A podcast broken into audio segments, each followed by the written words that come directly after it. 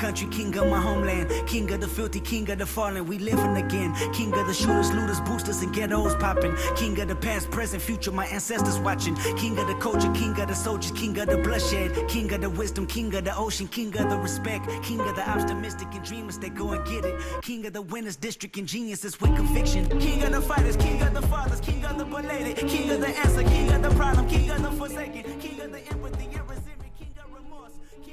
Welcome to the No Clue Podcast, episode 109. Uh, I'm one of your hosts. I'm Tyler. I'm Mike.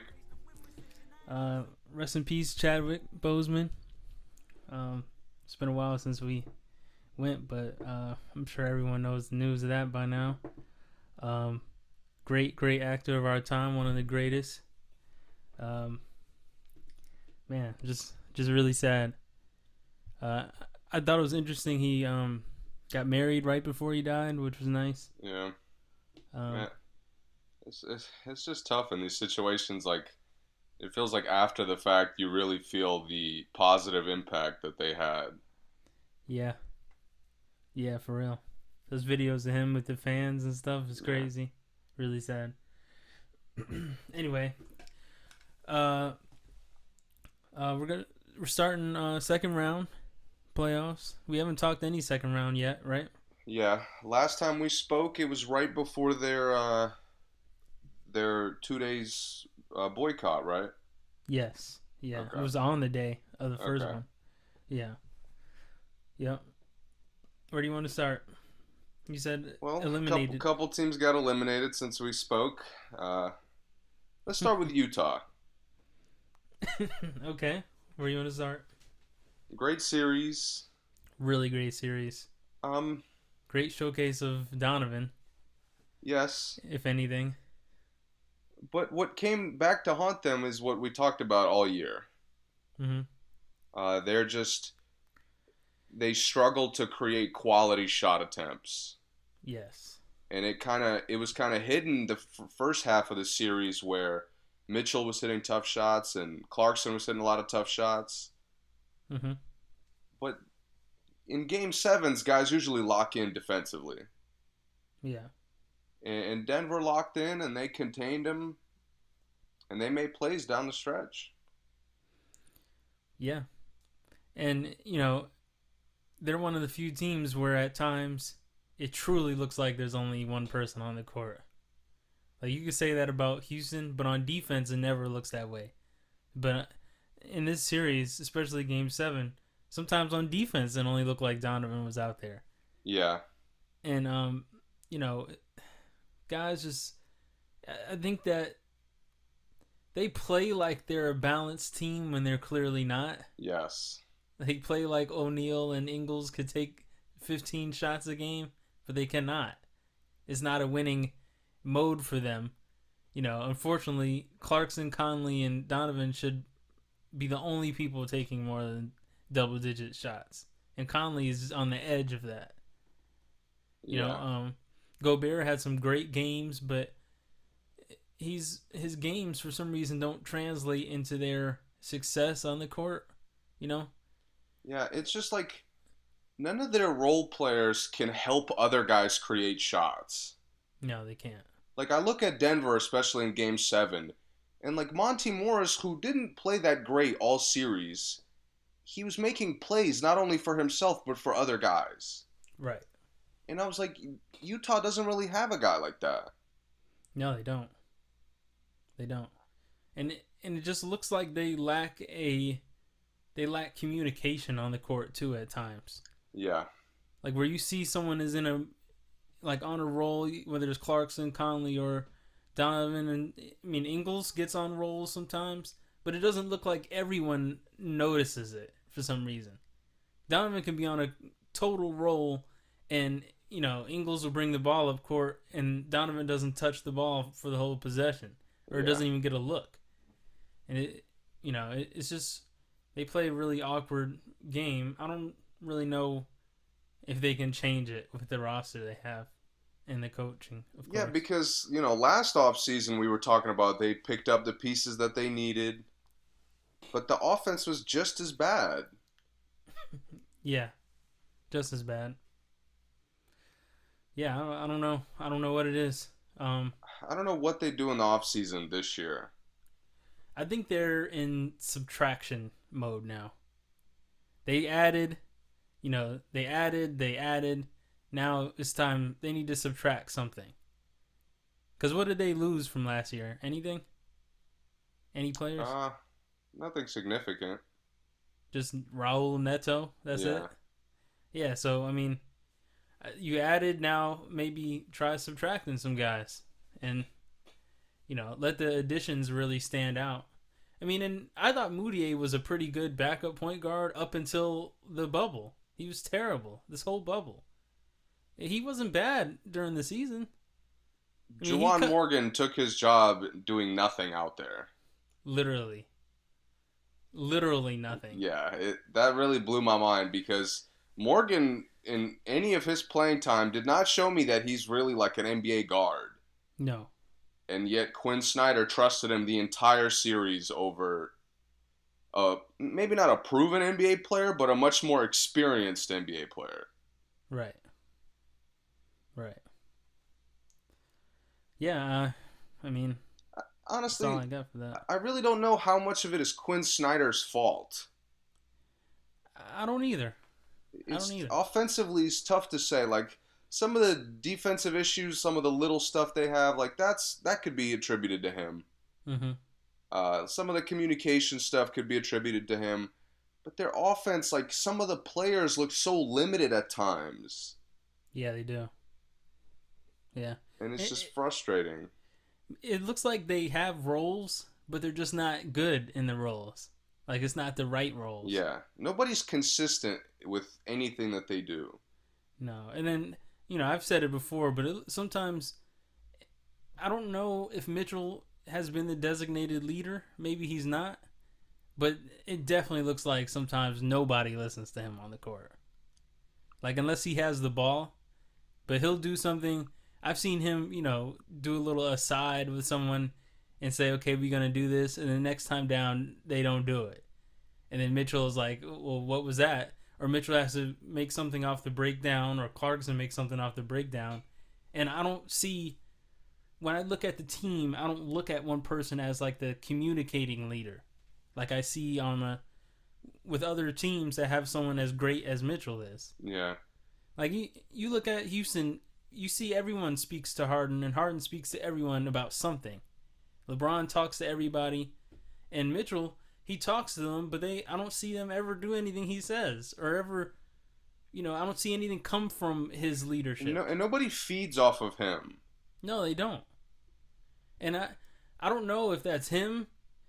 You know, I, I don't understand how anyone on the team could not do whatever he says to do when he Yeah. comes out and gives you 45, you know, whenever you need him to.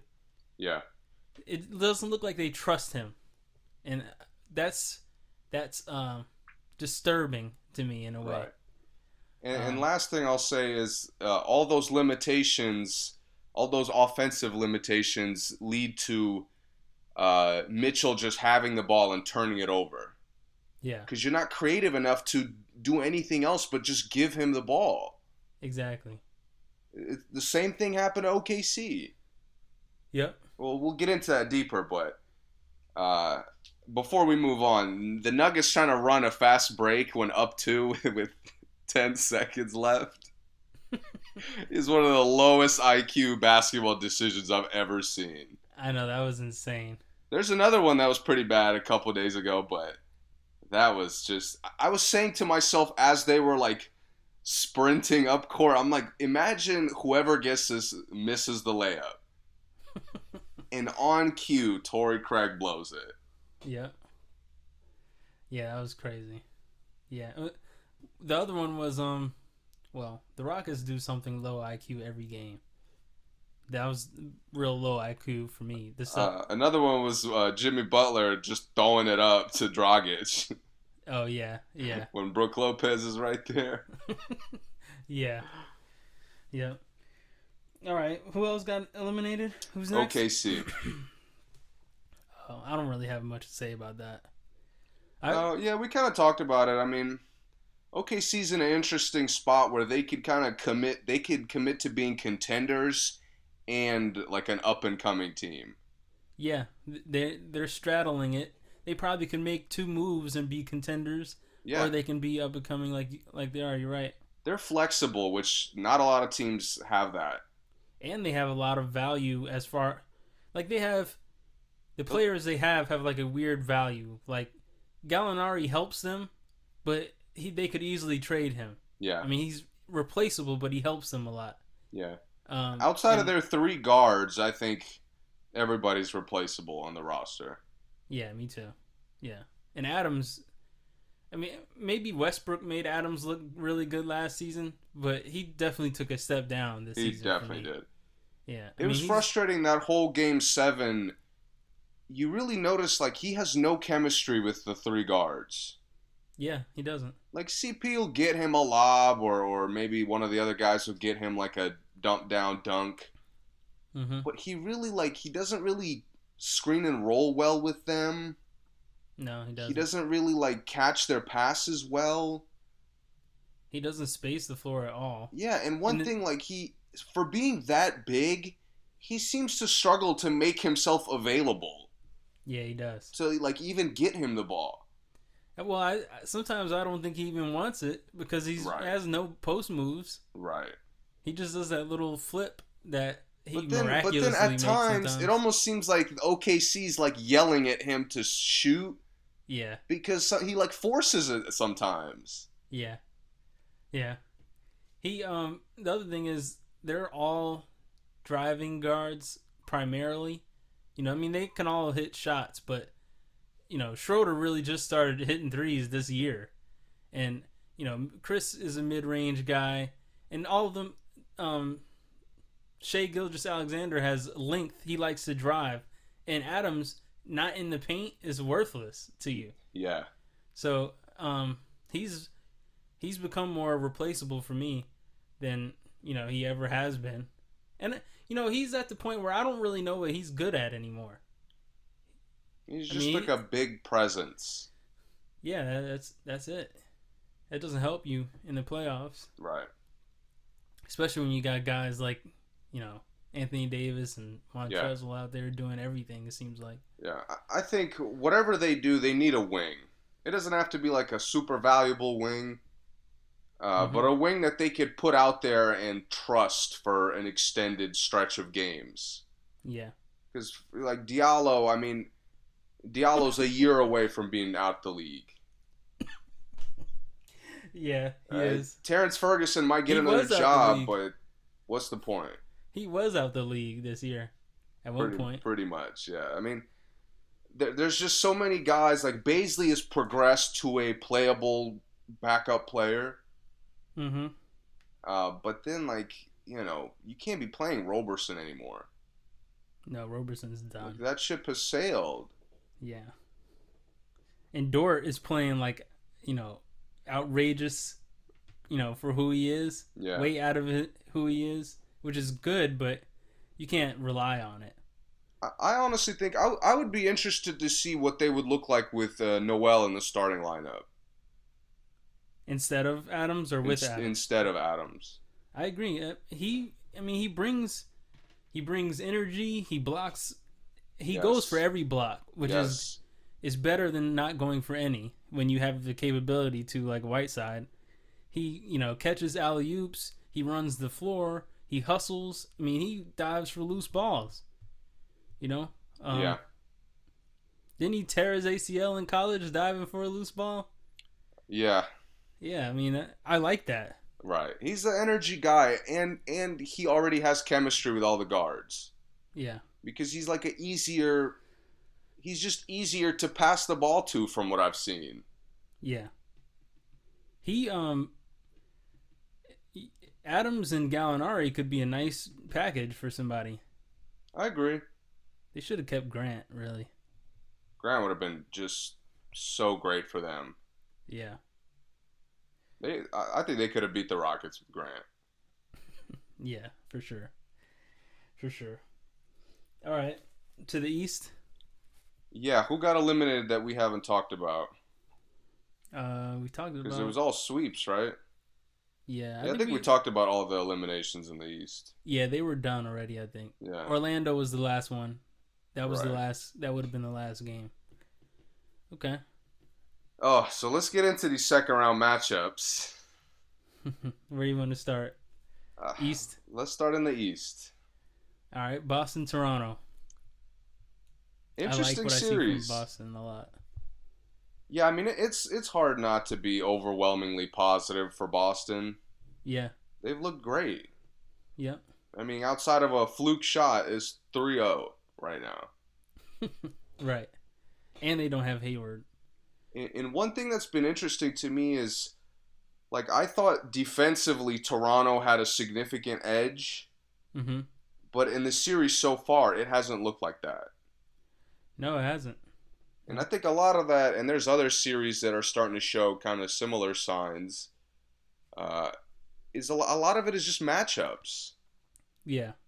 Like when you have mismatches out there, you're you're already more likely to get better shots, even if you don't run offense well. Right. And Right. that's what Boston's just done better. When their offense breaks down, they have playmakers. Yeah, and, and this is why I picked Boston for the East. You know, when they're complete, they just have they have three guys that are really unstoppable. I mean, you can guard them, you may check them, they may not have a great game, but two of them are getting off any given game, which is Tatum, Brown, and Kemba. Someone's two of them are getting 20 every time you play them. Right.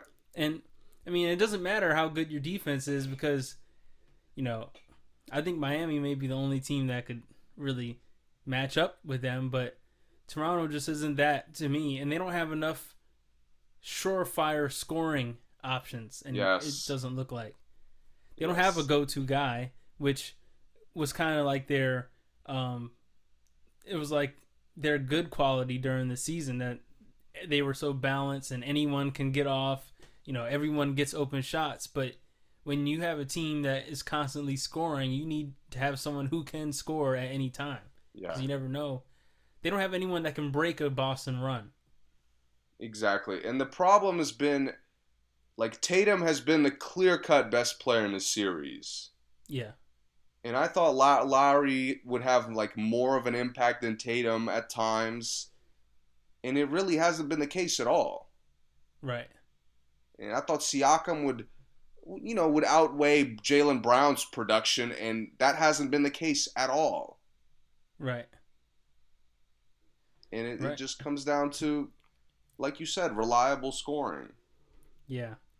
Um, when they get when they do get Hayward back, they're gonna be tough. I mean, apparently Yeah. he's coming back next week.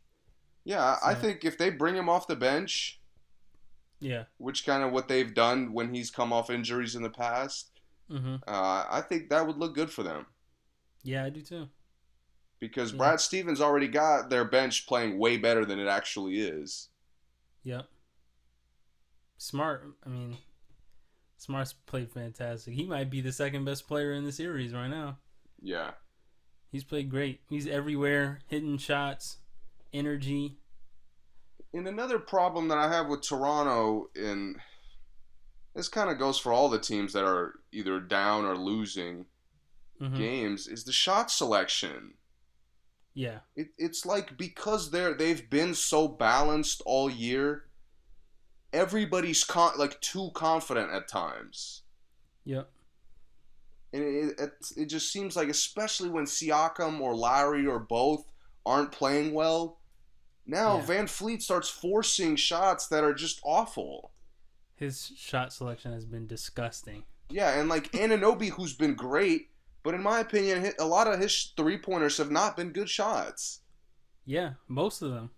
Like the only His- one that's really getting good shots and making a consistent amount of them is Ibaka. And that's that's just shocking to me. Like Marcus is kind of awkward out there. Like he's he has a good impact at times, but sometimes he looks like he's playing for Boston. Yeah. Can't really guard Tice anymore. And and nobody can guard Kemba. Yeah, Kemba has really, really um, stood out as far as how much better he is than everybody, all the guards on Toronto. Yeah. Yeah, and you know, I really hate when VanVleet has to go to the basket so much cuz it's just it's all these wild flips and you know, these fakes that don't work and you know, it's like the toughest layups he could possibly take. Yeah. It just looks bad. It looks bad when he Yeah. misses them. He's on the floor. It's a 5 on 4 break, you know. Yeah. Um I, I really I don't have a lot of confidence in Toronto at all to recover in this series. yeah, me either. Now, I mean, Anunoby gave them a chance. I I wouldn't be surprised if they won this next game. Yeah, me too. Yeah. Uh, but just with how much better Boston's looked for the three games, Yeah. I mean, Siakam is gonna have to play better. Yep. It just there's no way around it. He's been Jaylen Brown has been just terrorizing him. Yeah, he has. It just looks so bad. Like, Not not only can he not get a shot on Brown, Brown just takes the ball from him a lot of the time. Yeah. Yep. I mean, Brown is. I mean, he looks he looks elite on both ends this Yes. series. Yeah, he um. I don't know how um. I don't know what it will take for him to get like a more more recognition as a star. You know, I don't know if he'll have to leave or not, but I think I think if they if they go to the finals, like they'll they'll have to acknowledge how good he is. Yeah, that's what I'm thinking too. Yeah, no choice because how it is right now, I mean, he's killing it, killing it. Because to like Tatum has controlled their offense for huge chunks of the games, Yeah, but Brown and Smart have hit the like the momentum shots yep, and all the all the like the breakdown the we need a bucket kind of shots. yeah, yeah. And Kemba, I mean, in the fourth quarter, Kemba has been closing so excellently, just like we know what he does. I mean, I know um, OG's shot was great, but like it overshadowed how fire Kemba's last play was. Yeah, That was really amazing. When- Like when he did that, I thought it was over. I'm like, as soon as Kemba had the ball, I'm like, oh, this is it. We know what Kemba does in the clutch. Probably the most clutch guard in the league, other Yeah. than, you know, at least in the East. And I mean, great play, great. it was just weird. I I could tell by the way Gasol was running to double. I was like, dude, they don't have him far enough to the sideline so he could break him down. Right. And that's he just backed it up and boom. Yep. Pass, no look, great Yeah. finish. If he had put it on the glass, it probably wouldn't. You know, the time probably would have ran out. But he did the quick dunk, make sure, you know, make sure it went in. But you know, oh well. Putting Tacko uh, fall in the game was a nice, nice adjustment at the end. But Yeah. It was- a good pass by Lowry. I got to give it to him. Really good pass, yeah. Really good. Oh, we didn't talk about the Thunder's uh, last play. Did you? No, we did not. Did you notice how open Sch- uh, Schroeder was for the back door? No, but I noticed the uh, there's the still shot of like Adams starting to come to the ball as the paint is just just completely open. Adams is up there with the lowest IQs in the game, by the way. Him and That Nurkic. blew my mind. It looked like the first play he was trying to come up to. Yeah, I was like, my God, I know. Look, PJ Tucker is an incredible post defender. Mhm. and I'll get into that in the, their series. But I mean, dude, what is the point of you popping out? Yeah, let me. I don't know if this is because Adams has the beard and he's just, you know, he never changes his face. But I honestly don't think Adams listens to anything the coaching staff says. That, that's what it seems like. I don't know how he could possibly listen. And, like, I could see. He seems like the dude that would say, nah, we're not doing that. I'm just coming to the ball. You- Have you played with someone like that before? yeah, Yeah, he looks like that guy, and like I said, maybe it's because his facial expression never changes. But I I wouldn't be surprised if the play was for him to just seal and catch the lob, and he did that. I wouldn't be surprised. really. But- And, and Billy Donovan's kind of silly for running a play that they've ran with Westbrook a bunch of times. Yeah. Uh, I, I thought I thought that was kind of a coaching letdown. Yeah. I didn't get I didn't get to because we we switched, but I do want to give him major props for this season in general, because that team is really garbage. I mean, we talk about how it's promising, and you know um, they could be rebuilding, contending, whatever, but really, if you look at the roster, it's, it's not a good team at all. He's made these guys play way out of themselves. Right. Dort, uh, Bazley, you know those guys nice. No one else off the bench is, you know, we talked about it. Ferguson, Diallo, Yeah, Roberson. I, I have a little bit of a fear that with Dort's incredible game, they're gonna like trust him for half the season next year. oh no, I'd trade him right now. Trade him while he's hot. I mean, Trade him while he looks good, because Yeah, that's a good move. yeah, for and for Donovan to lose MVP finalist and Defensive Player of the Year finalist and leader in the league in threes in George last year, and Westbrook MVP candidate, you know, every year, led the team in everything except for points because George did, and steals because George did. Lose both those guys and to get this far was impressive. With just CP and Lucas Dort. I mean, a lot of young guys, just really just young guys, and CP. So, congrats to him on a good season. I hope he gets an extension, whatever, whatever else is good for him. I hope he gets it, but um, I don't think it gets talked about enough because I don't think many coaches could lose two MVP candidates and still make the playoffs Yeah. with a 38 year old point guard.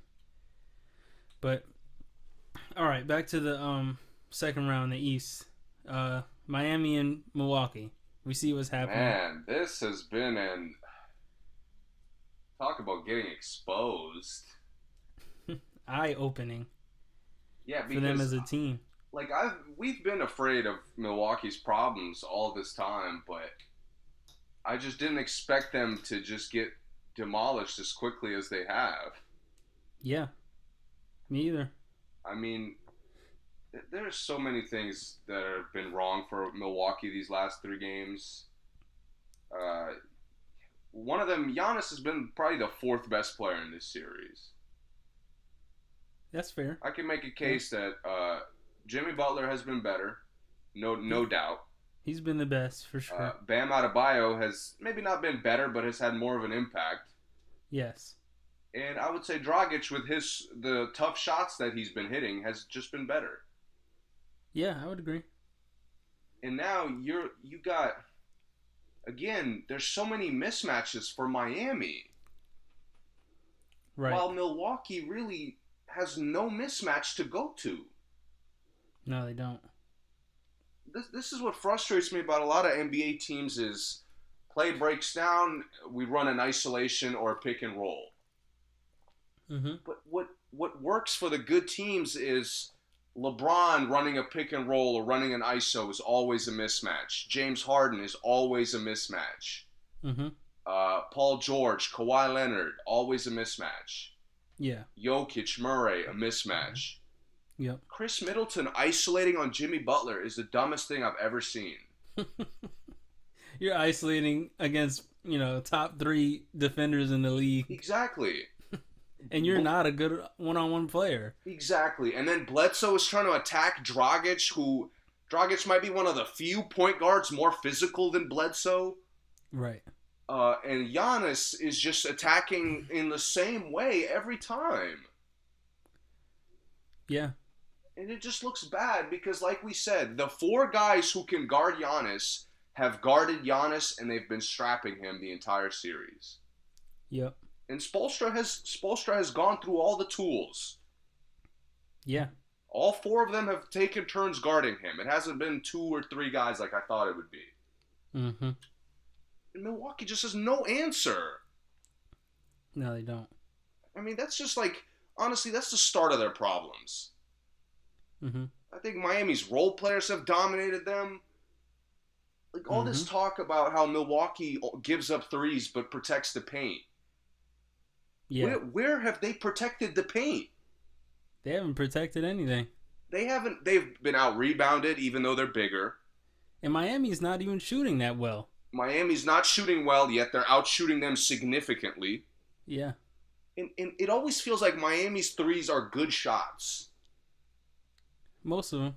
While Middleton, like in 60 to 70% of Middleton's threes are bad shots.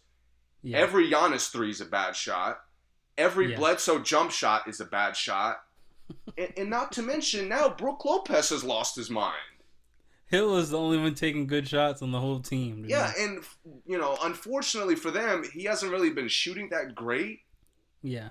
But like again, I don't mind that when he's getting good shots. Every Wes Matthews three that he has to take a dribble on is a bad shot. Terrible shot. I mean, my God, it blows my mind how how much better Miami has been. I think I've texted you every game that Miami just looks superior in every way. You have. Like I keep Every waiting, I keep waiting for Milwaukee. Like, yo, there's no way this team is like back to back number one seeds. Like, there's got to be a like a certain level that they haven't gotten to. And Yeah. every time, every time I think like they're finally starting to defend correctly. They're finally keeping Bam off their boards. They're not fouling him. They're Wesley Matthews is containing Jimmy Butler. They're getting out to the shooters, and then they let Dragic go left three times in a row, or they let Adebayo get like four dunks in a row, Right. or Jimmy Butler just gets comfortable shots, Or Herro gets comfortable shots. or any of the role players. Yeah. I mean, Crow- has Crowder taken a bad shot this series? No. And he's been lighting them up too. Yeah, I mean, like how much? I don't understand what the defensive strategy is because you not, you're not taking anything away from Miami. They've made Crowder look like an all star to me. Honestly. It's crazy. I mean, Olynyk in the first two games was torching him up like usual. Yep. It, it just blows my mind. I don't know, man. I, I really, I'm just shell shocked at how quickly they've been dismantled. This is my analysis with Milwaukee and and Miami. Milwaukee they don't play with any positions. Like they can they play complete positionless basketball.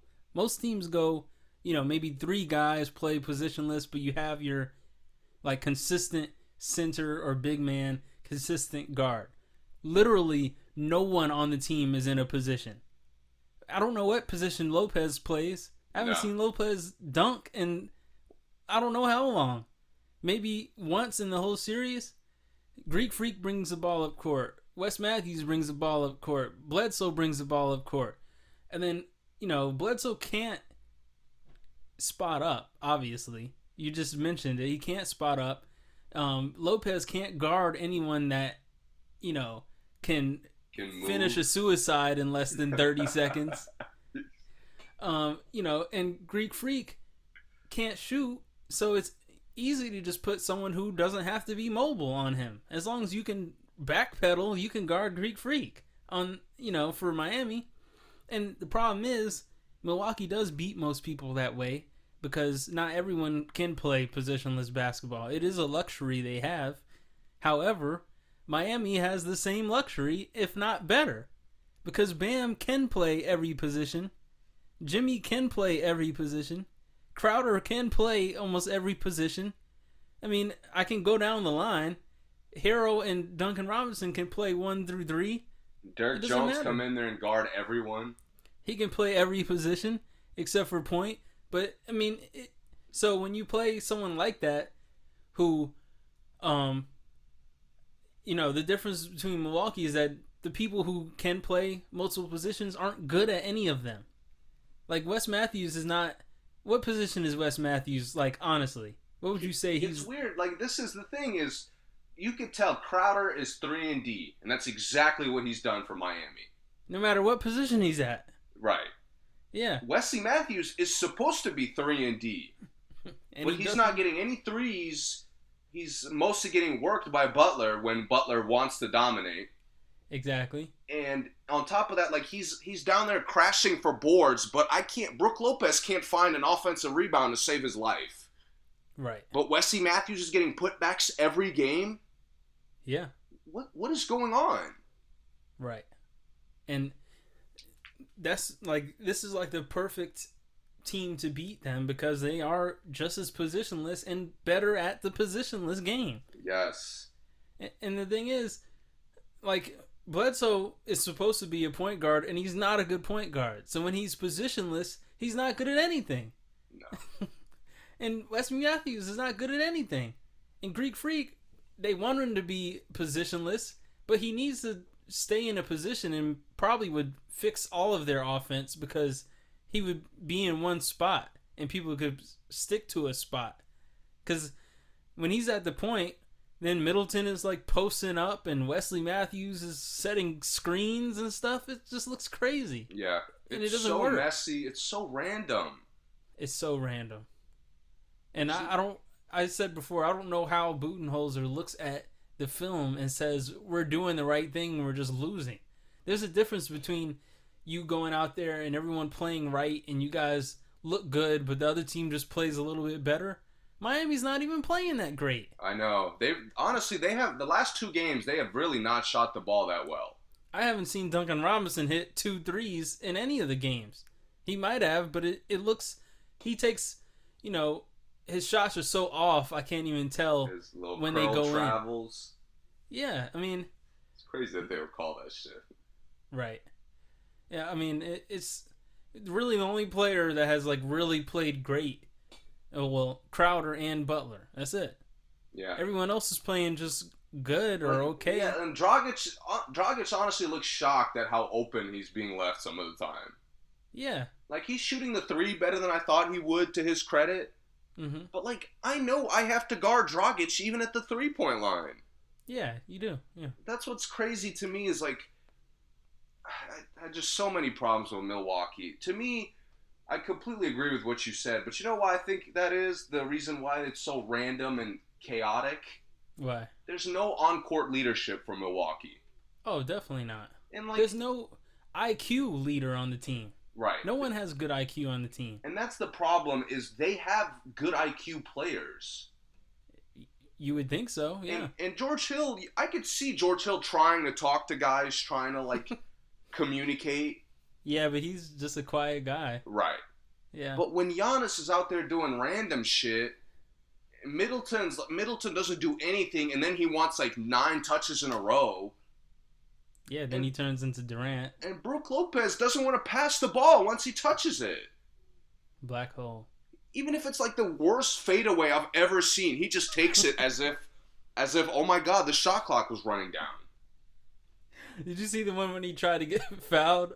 Yeah, you see, Middleton was like, dude, like you didn't, like, why would you shoot that? Didn't Brook Lopez hit the top of the backboard twice in a row? Yeah. On three once, and then like on a hook shot, he thought he got fouled or something. Yeah. It really it was crazy, man. There was that play where he took like the bad fadeaway where he tried to do like the swing through. Yeah, that's what I'm talking about. yeah, Yeah, and and Middleton's like talking to him and Lopez acknowledges like my bad. Like I shouldn't have shot that. Like that was me, my fault.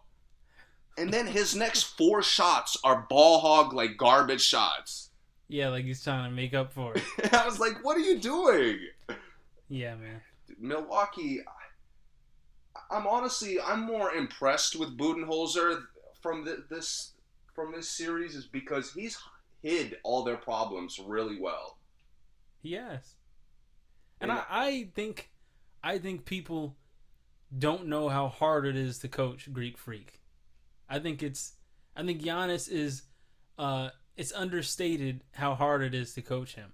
Not maybe attitude wise, but because he's only good at what he's good at, I think coaches have a hard time putting him like he doesn't want to play power forward, but he should be. He should be playing down low, but he doesn't want to because he can get the rebound and just go coast to coast. Yeah. Which So- which is frustrating to me because playing a specific position doesn't take away your opportunities to get out on the break. Yeah. Right. But it's like at this point, I don't know. I don't know how Milwaukee fixes that next year. Not obviously they're done. Like they're getting out either next game or after the next. But I don't know how they fix this moving forward. Um, they need. I think they need. Yeah, I don't know, man. Because they would have to completely change their like the structure of their offense. They would, yeah. And to me, it's going to be hard to do that when you fall back into your bad playoff habits, but you're winning games during the season. Right. And you're not only winning games, you're like dominating teams during the season. Right. And, and, uh, and honestly, like with with Greek Freak and Bledsoe out there, if you're not getting transition opportunities, you, you're really not going to beat anybody. I know. And Miami has got Miami's gotten back to their credit. Like every play, everybody sprints back. Yeah. One thing I love about Miami, nobody complains and bitches that they didn't get a call. Yeah. And they've just been more disciplined. They look in better shape. Mm-hmm. And like we've said, their players, even though they're playing positionless, it's there's more comfort for everybody. There is. You, you know, they play positionless, but they play with roles. Yes. And Milwaukee does not play with roles; they just play positionless. Because I mean, like I said, it, Greek Freak will get it. What is Greek Freak's role on the team? I have no idea.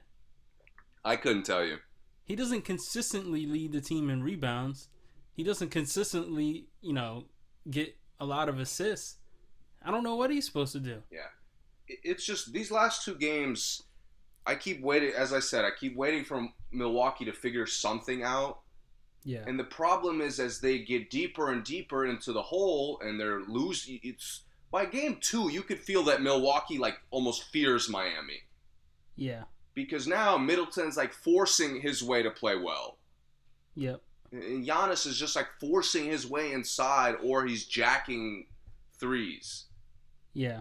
I mean, there's like nothing they could do to fix it. There's nothing they could do to create an easy opportunity for themselves. And it Yep. just blows my mind that it, it was just so fast. Yeah. That is. I'm with you on that for sure. It being fast, that's crazy. It just like they they're almost like the Rockets to an extent. Where at one point Golden State was like, dude, look at these guys. Like, look at them just missing shots. Like that's what they do. Mm-hmm. And now look at these guys. When they play half court basketball, they can't get good shots. No, they don't. They don't. They don't get good shots at all. And Greek Freak has the ball so long for him to just do the same hesitation spin move. Oh, I drive left, spin right. Or Yeah. oh, I drive either way, Euro step the other way. Or just run you over. Yeah. Whichever is easiest. Yeah. That's one thing I've I've I could criticize Budenholzer definitely for is he really hasn't helped uh, Giannis as far as like even trying to put him in better positions. And, and but this is my point. Maybe he can't. Maybe Giannis won't let him. Maybe, Giannis but- doesn't work out with anyone in the season off season. Remember? But it's just like I've seen them create kind of like free throw line isolations for Giannis. Yeah. But like to me, if why are you getting so many isos for him up top, but those free throw line isolations we see like once a quarter? Right. If he takes a bad shot from the free throw line, okay, I'll take that over a, a three pointer that gets uglier and uglier every time he shoots it. Right. So I don't know. I just to me some of that has to be on the coach. Yeah, it, it has to be, but like I said, man, I honestly don't think Giannis listens to anybody. I think Giannis just goes out there and does whatever he wants to do whenever he wants to do it. And I, I do, I want to believe Budenholzer is a stronger, you know, more respected coach than that. But I'm, I'm really, I'm really not sure. Cause I just can't imagine, I can't imagine him watching the film and just saying, "Yeah, Giannis, take that three. Yeah. Or yeah, Giannis, um, you know, you ISO thirty five feet from the basket. You got it. It's it's funny because he's going up against a coach who who has that strong voice. Right. Because I saw uh, last game Miami, I think in the second quarter, had a bad defensive stretch, and as he's calling the timeout, Spoelstra's like yelling at him something about not playing defense. Mm-hmm.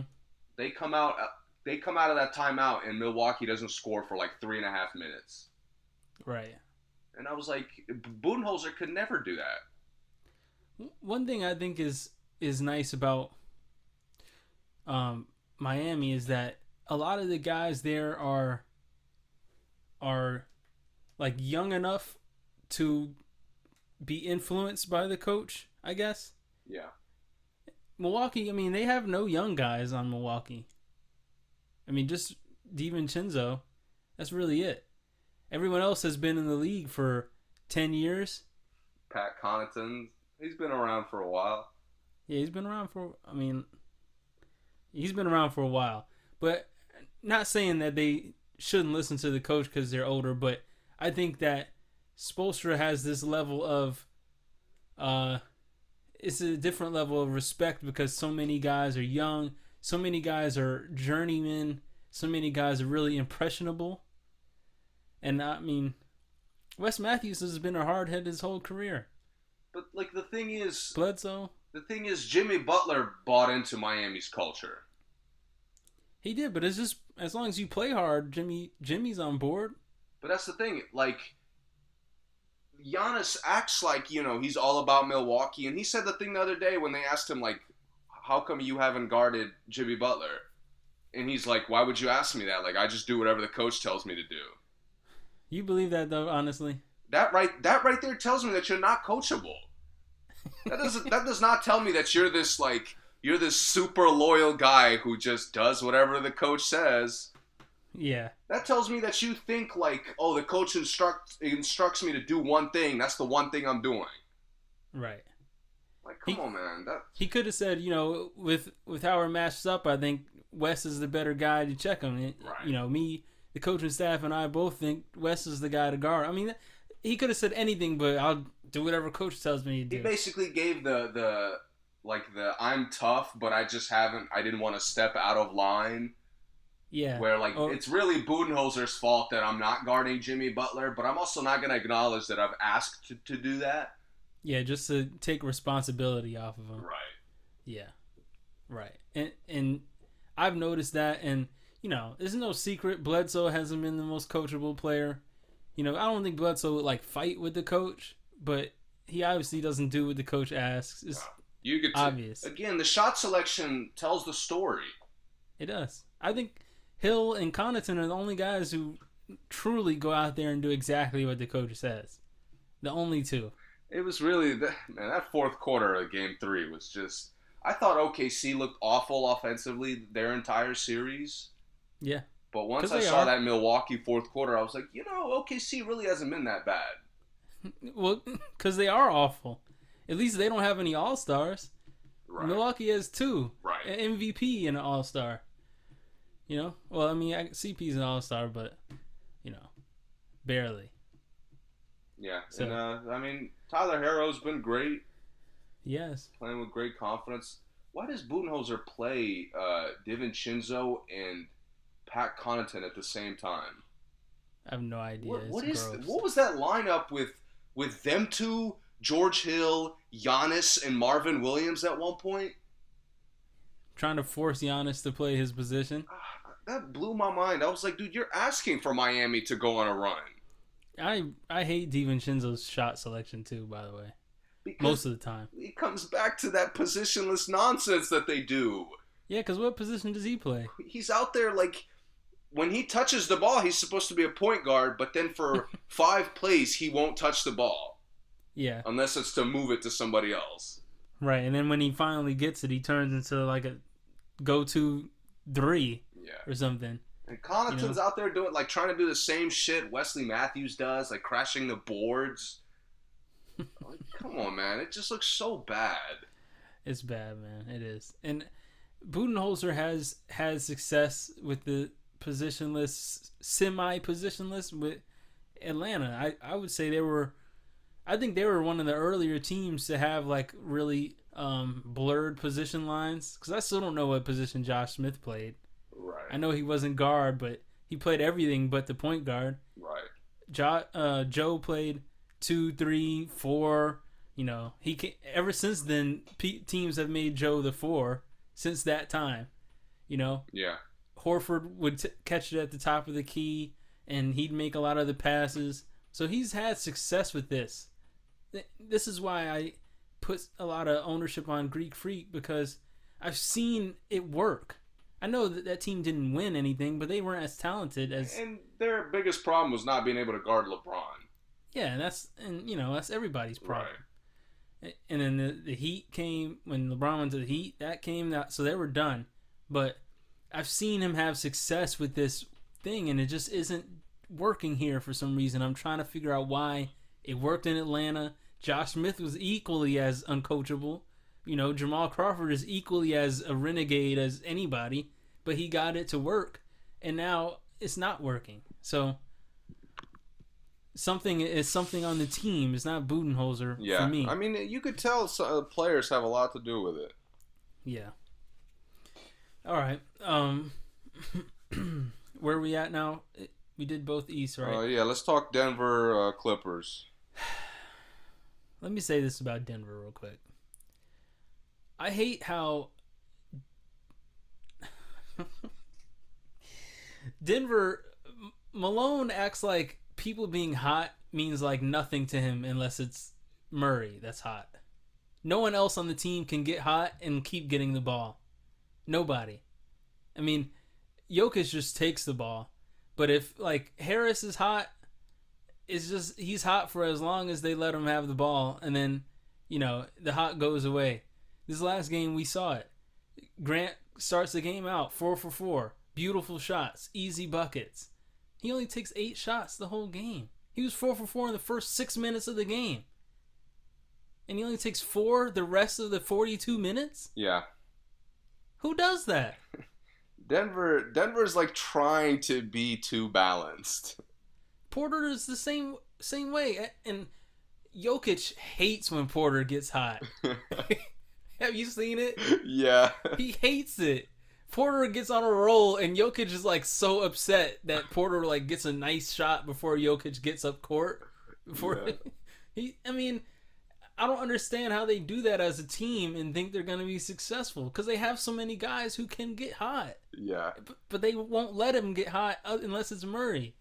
Denver's another team like you know you forget that they pra- practically got eliminated last round, uh, but they have a Three lot one. of flaws.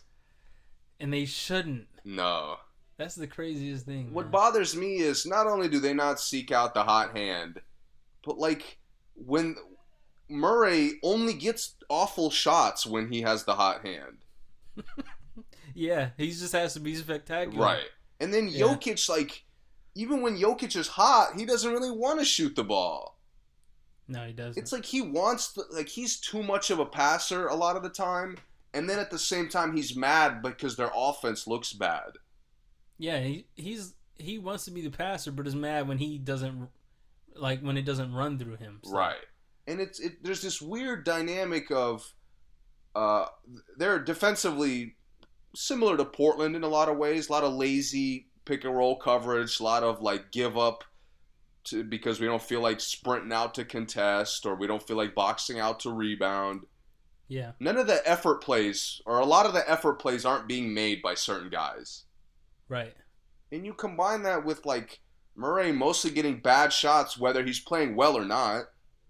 Yep. uh, all your role players can't really get going because you don't you don't really get them touches consistently. Right. And now you just have an awful recipe for disaster. Yeah. It, and it, when the role players don't get touches consistently, it just they'll never beat teams, you know, that have a good starting five that Right. way. But because it's like when your second team doesn't get to shoot. right. But I think they could be fine if Murray and Jokic were like the clear-cut focal points of the shot selection. Yeah. Like their shot selections often weirdly spread out, but like so many guys. Why is everybody on the team taking bad shots? Right. And they definitely don't need to. Right, that's what I'm saying. Like Grant honestly has to hit like contested threes to get going, Yeah, and he does it, you know. But it's, and then he doesn't get a touch. yeah, And then like Porter, Porter, Porter hasn't played great offensively, but you also don't really put him in positions to be successful. every time Porter scores, it looks like he like stole that shot. Yes. From the team. And I don't understand that at all. Did you not see the bubble games? Yeah, man. Malone. I'm, I'm telling you. I'm pretty sure they don't like him. They probably don't. I, I might be with all that nonsense he's been saying about COVID, No, Uh, that can't be it. but th- there seems to be like a disconnect from Porter to the rest of the team. I'll tell you who the problem is to me. And I know this is gonna sound blasphemous to people, but it's Jokic. It's Jokic- starting to, I'm starting to see that too. Jokic has to. I, I honestly think this year may be the end of positionless basketball in the league because Jokic refuses to pick a position ever, and I think that ruins their rebounding because they're like, okay, is Jokic coming for this rebound now or not? Is he is Jokic going to be handling the ball? Because no one knows whether they should bring the ball up or wait for you know Jokic to come get it at two miles an hour, whatever he does. And they're like, okay, well, should I be taking this? Oh no, wait, here comes Jokic. Oh, should I crash? Oh no, Jokic is down there. Eh, So they don't know. I feel like no one knows what Jokic is gonna do on the play because he, Yeah. you know, he doesn't pick. He doesn't consistently play anything. It's almost like it's almost like Jokic like tells them like, "Yo, I have to show off that I could do everything." Right. Like that's He- what bothers me is uh, every game he has to do every aspect of basketball. and it, it- he has to just for him. Yes. He doesn't have to. Exactly. That's what I'm saying. he doesn't have to do anything. Honestly, exactly. A lot of the times good. they need him to shoot. They only need him to shoot. They only need him to do one thing at a time, and he wants to do everything. I mean, they have good guards. They have great shooters. They have good athleticism. Just rebound and pass. They're, they could be fine. If Jokic said, you know what, guys, I'm never coming in the paint today, they would probably still win the game as long as he stuck with that the whole game. Right. If he said, you know what, guys, I'm never coming out the paint, I'm rim running, they could do it. Yeah. The team is that good. It's it's getting to the point where like his versatility is hurting the team because it's he's so committed to be versatile.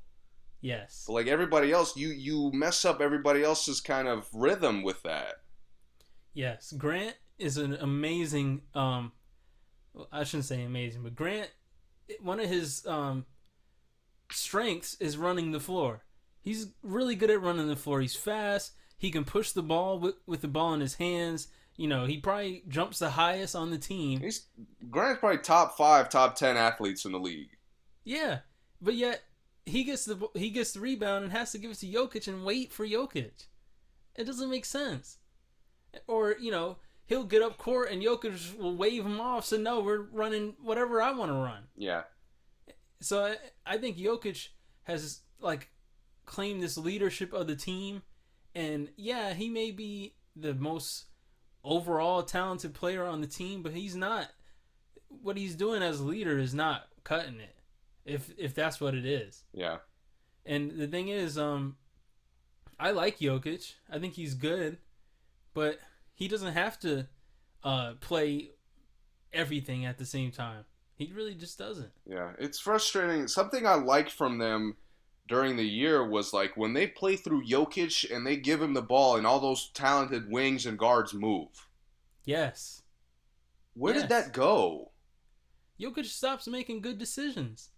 And then at, at the end of the game, Jokic and Murray play like this buddy ball thing, where it's just But it's not. That's what kill.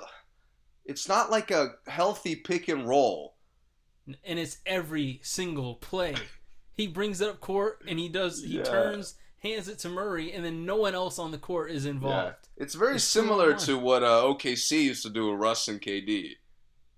Yeah, but Russ and KD are both Hall of Famers, and neither of Murray or Jokic are Hall of Famers. Right. And and they str- and Russ and KD, as talented as they are, would struggle with that. And the other thing is, with with um Jokic and Murray, and Russ and KD, Russ um will get the driving lane when KD would pop out or you know KD would roll, but Jokic just he like sets the pick and is just out the way, and Murray isn't a driver. Yes. And what You ends know- up happening is like Murray always takes too long to get him the ball. Yeah, So when he does get it, he's not really that open to shoot. And now Yeah. at this point, because Murray had to like probe to even get you the ball, the Yeah. shot clock is running low. Yeah, and they both have one of them have to take a highlight Yeah. shot. And it just that's what that's like their default. it is. I'd rather you actually run a pick and roll. Bro, Jokic cannot be lazy enough to roll like three times a game. Yeah, you're right. Like he's gotten in better shape as far as getting up and down the court, but he Mhm. still looks lazy as shit with the little things like contesting shots. Oh, forget about that. Right, no way. Uh, oftentimes boxing out, no, no, no. Uh, Mason Plumlee will do it. I don't got to do that. Yeah, I'm not even gonna go in there. But then, but then he'll box out like a guard and then bring the ball up Right. just because he wants to show that he's a guard too. Yeah, and Barton, I mean, not Barton now, but normally in the season, Barton and Grant are down there sleeping for him to get, get up court. Both of them high flyers, Yeah. both of them energy guys. He sucks the energy out of the offense when he does that. But that's one thing. I think one thing Barton helped them is they would sometimes say, "Forget that little like two man game we try to run. Let's let's just throw it to Barton and see what he could do." Yeah, it, they did, and it, it worked because he is he's that kind of scorer. Right. He's a breakdown scorer for sure. But that's still not a healthy like recipe for playoff success. It's not. It's not. And the thing is, when they did that, Jokic was under the basket. When Murray and Jokic do it, I don't know where Mer- uh, where Jokic goes. Murray like takes a shot and then it's a fast break for the other team. Yeah. If it doesn't And Jokic in. is the first one back, and he's still oftentimes too slow to like match up. right, right. When Barton does it, it's like they know everyone gets in the paint. All right, Barton's about to take this. Will's taking this shot. Yeah. and it's fine. But I, I never know what's going to happen with Jokic and Murray's two man game unless Murray has 50 already. Yeah. And then I know, you know, okay, Murray's taking this.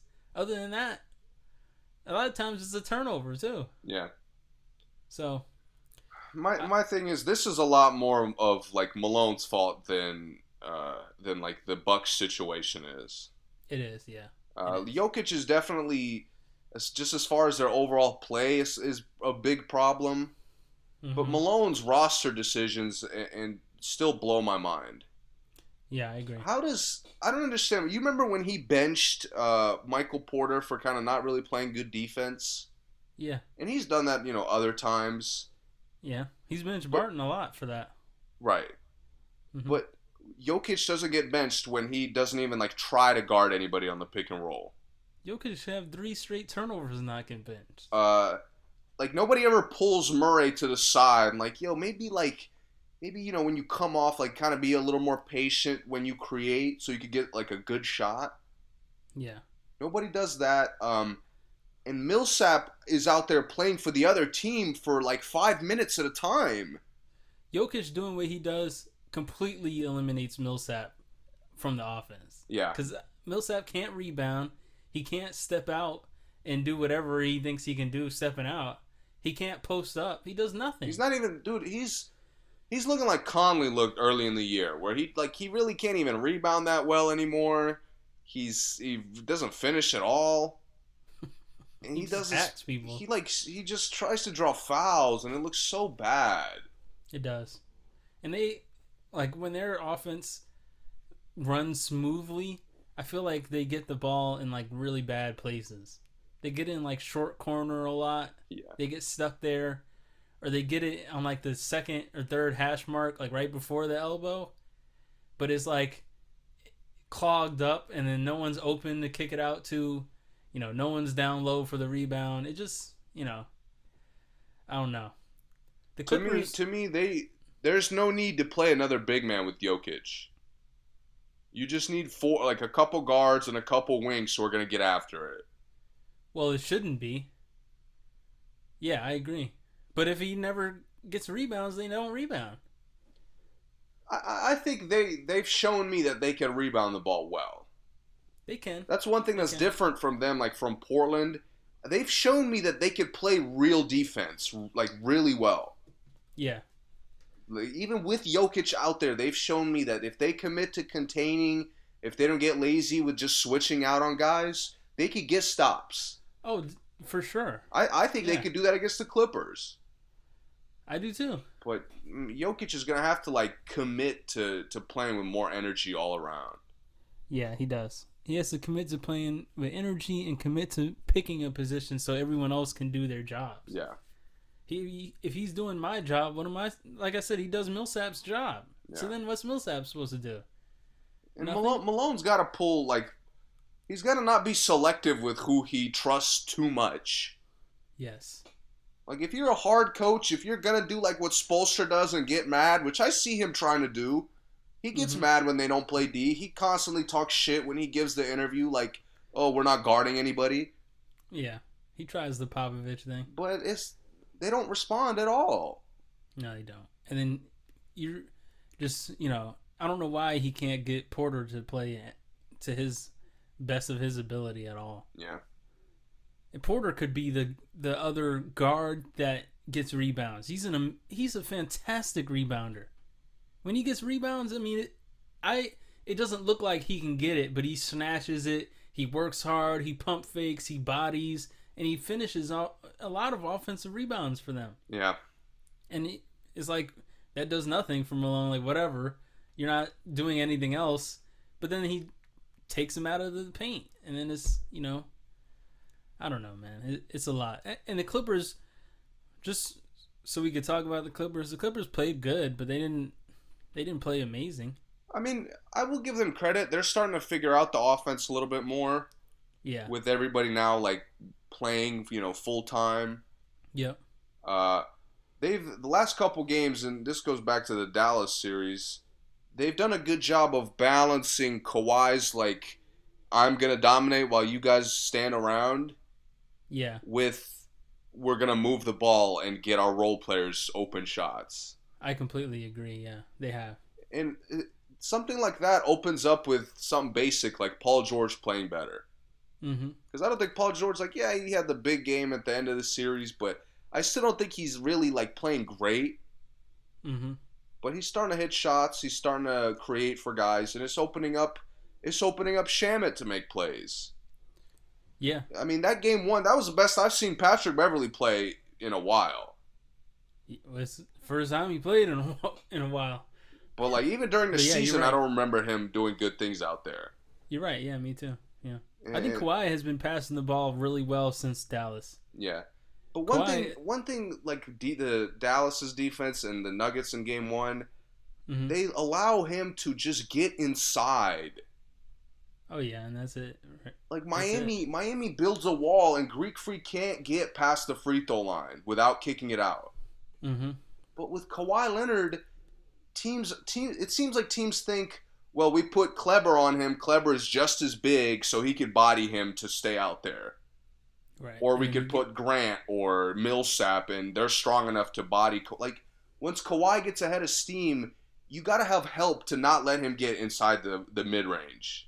Yeah, or not let him get that little short, that real short jumper. Yes, he gets those every when time. he gets inside like the free throw line, I don't care that you contested his shot. It's not good defense. right. Yeah, you got to be all up on him. Don't let it come up. That's to his credit, he's just been shooting the ball really well since they got into the playoffs. he's been taking really good shots too. Yeah. He hasn't taken a lot of threes. Yes, that's w- one thing I've loved is him getting to that like paint jumper area Mm-hmm. because those are so money for him.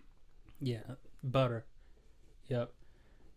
And I, I think um, the last two games, I think in Dallas, when Paul George wasn't playing well, he was moving the ball really nicely. Yeah, And I wonder if, if it's a winning. I wonder if, because they're winning, he does that, or he does that to win. So I, We'll that's what I haven't. I haven't noticed. I think Denver would have to go up a game.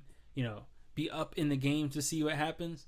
yeah, Because it seems like when they go down, I don't know if Kawhi goes to that. I think Kawhi goes to trying to play hero ball.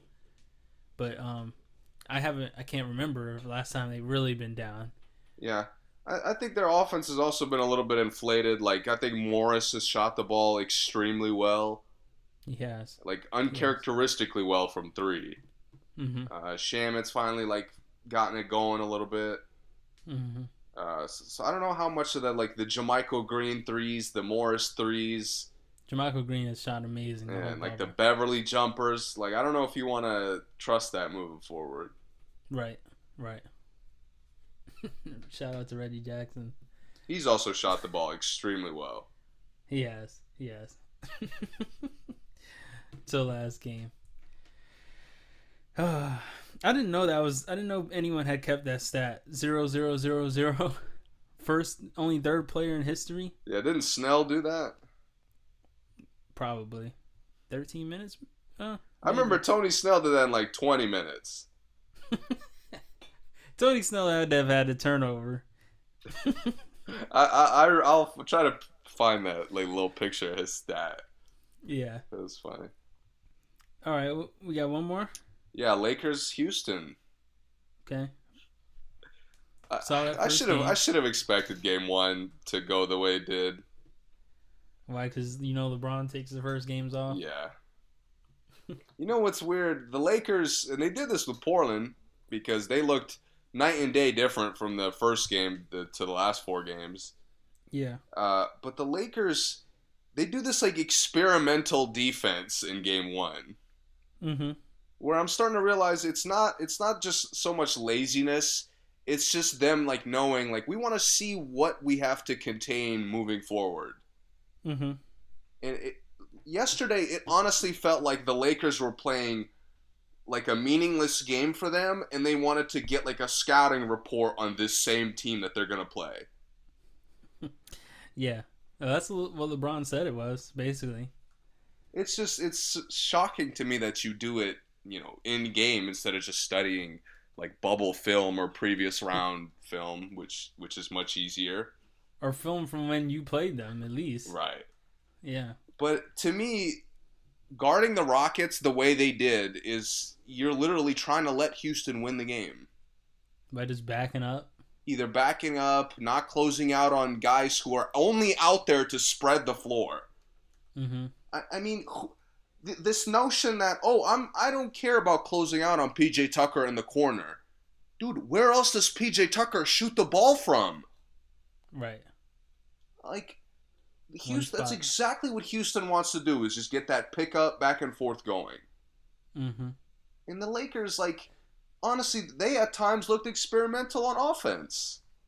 Yeah, they did. You know they they thought uh, we're gonna try AD on uh, whoever's checking them. We could we're gonna see if we could kind of play through AD in the post. Mm-hmm. And I understand that the Rockets play small ball. I get it, and I thought the Lakers would dominate them on the boards. They didn't in that first game. But mm-hmm. taking advantage of your size is not posting up your biggest player on PJ Tucker. this like why do why do guys keep doing that? I know. I don't know. like Steven Adams was trying to bully PJ Tucker that whole series. It looked hideous, Yep. and he doesn't even have moves. AD has moves, and he looked hideous trying to ISO on PJ Tucker. Yeah. It just like PJ Tucker is by far their best defender. Why are you attacking the strongest part of their defense? That was strange. I thought that was strange. It Yeah. just it didn't make sense that they were so slow. They were trying to like post feed AD, and that never looked good. Even when he was getting the tough buckets on uh, Harden, Yeah. like I was like, dude, Harden is strapping you. Like, why? This is not you taking contested fadeaways. Is not what I want to see. Mm-hmm. And LeBron, you know, he did his usual. I'm gonna just chill and get buckets whenever I feel like it. Yeah. See how they guard me. Right. See what happens when I do this. And right. that, And of whatever. course, in the fourth quarter, he was nowhere to be found. He, Yeah. He's always he always disappears in these like experimental games. and they quit kind of early. to me. Yes. I thought I didn't think the game was over, but they did. But that's what's, what's crazy to me now. You let the Rockets get confidence that they can beat you. Yeah, and the Rockets didn't use all their weapons. Not at all. I thought I mean, like did McLemore play? yeah, briefly. He, he shot great in the bubble. I mean, he could have came in and got two or three threes off. House really didn't take a lot of shots. You know, Jeff Green didn't take a lot of shots. I mean, they had a, a bunch of guys that they just, you know, had out there, but they weren't using. Yeah. And maybe because they didn't need to, but they could. You know? Yeah, and I, I don't I hope they're not planning on guarding Harden that same way the whole series. No, it would be a long series. it really pissed me off because they all looked like they were playing great defense. You know, all the the guards that the Lakers throw out there, Caruso, Green, KCP. Mm-hmm. But when you when you're crowding Harden, if he just walks past you, what's what is the point of that defense? There is no point. And like early on, I, I could tell that the Lakers kind of wanted that to be the case. So Yeah. you know, all, they can have all their length contesting. hmm But then the Rockets were like, "Oh, we're just gonna spread it out and get the kickouts going." You see such a con- a contrast from how they guarded Harden to how they guarded uh, Lillard. Yeah, You know, Lillard they double teamed at half court. They, I mean, and they didn't strap him because he didn't really try to like really go at it. You know, I don't know, it might have been the finger or whatever. He didn't like go crazy trying to go at it, but they should kind of do the same thing with Harden that they did on Lillard. I would imagine. yeah. But it's Um, weird because they like try to double a couple times, Yeah, but they clearly it was kind of random. it was. Yeah, and then they just let it let the shooters be open once he passed Yeah, it. that's what really killed me. Is like they the Lakers were literally saying like, "Y'all could kill us if you're gonna hit shots today." Yeah, and they really didn't hit that many. No. And like I said, I mean, they had guys that House can mess around and hit five, McLemore can mess around and hit five, Green can mess around and hit three or four. I mean, Tucker can hit four or five. yeah, Covington yeah, could hit like five to eight. yeah. If you're if you're not doing anything, and none of them did much, so you know, I think Tucker took the most threes, but the guys who could take more threes didn't. So I think they, you know, Lakers kind of, I don't know. I think maybe D'Antoni caught on and said, you know what, maybe not. I'm not gonna put all the weapons in. I'm not gonna show everything, show all my cards. Because I could see the Lakers come out and think they're gonna double Harden and Westbrook, and then they put McLemore and House in there, and they go crazy from three. yeah. So yeah, They're gonna know. have to let. They're gonna have to give up that Harden step back if their guards can't like stay in front though. Mhm. Because it's stupid to me. Danny Green like crowding him just to get walked by is it looks dumb. Yeah. The does. Rockets after the first quarter got shot good shots off of it every time. Yep. Like when you let Harden be in rhythm from start to finish, you're gonna have a tough time stopping them. And Harden's range was on point too. Right. But yeah, but that's the thing. Harden got some some floaters and some layups, and then his three started going. Yeah. You can't let Harden get easy shit early in the game. I mean, you can't do that for any scorer, let alone the guy who averaged, you know, 35. Right. Yep. All right. I don't have anything I'm, else. to I'm add. curious to see what the next game is going to look like. Yeah, me too. Russ Me has got to be better, man. Like I thought, like, even even in playing well, which like you you really should say that he played well in game one, but I still didn't like what I saw from him. I'm not. I won't say anytime he has five turnovers that he played well, even though that is his game. Is it, eh, eh, I don't know. I don't. I don't see Westbrook staying on this team much longer. I really don't. I know I've been saying that all year, but now it's showing even worse. Cause I I really don't think they looked good as a team y- yesterday. You know, they looked good enough to win, but they didn't look good. I liked what I saw from them. I, li- I mean, you know, when you're getting open shots all game, it's hard to not like what you're seeing. But Yeah, but they only made 14 coming from the team that has the record for made threes. Right. one thing I like, man, they rebounded really well, and it wasn't like the Lakers were trying to get on the boards. That's true. They did Uh, but really they, there was a lot of moments when like multiple guys would box out uh, JaVale, or Mhm. multiple guys would box out uh, Howard. Yeah, yeah. They did a really good job with JaVale and, and Dwight for sure. they kind of neutralized them Yeah. out of the game. I know PJ Tucker be having to take ice baths after every game. Yeah, He'd be D'Antoni like D'Antoni was like, man, if we could sacrifice Tucker to get his ass beat by bigs all game long, we Yeah. could really play small ball. well, you know his feet never get sore. He has a new pair of shoes every game. Every that was one thing. game. That was the one positive after the Rockets beat the OKC yeah, that we could see more of Tucker's rotation. yeah, 120 pair rotation, whatever Yeah. it is, at the bubble too. That's the wild thing. Is he even signed to Nike? Oh, I, I'm not he has sure. a Foot Locker deal. I know that. yeah, I don't think he's signed a specific brand. That's crazy. I'm pretty sure he's he's talked about like not wanting to be limited to one brand. So he pays full price for all those. I doubt it. he has to. But he's such a like known sneakerhead that now like him rocking the sh- certain shoes is you know promo for that shoe. Maybe maybe Foot Locker gives him a deal. Maybe. Maybe he gets maybe he gets a little something from Foot Locker because I do know he has that. I saw him on the uh, commercials. Um, anything else NBA? Oh, Nash. Right.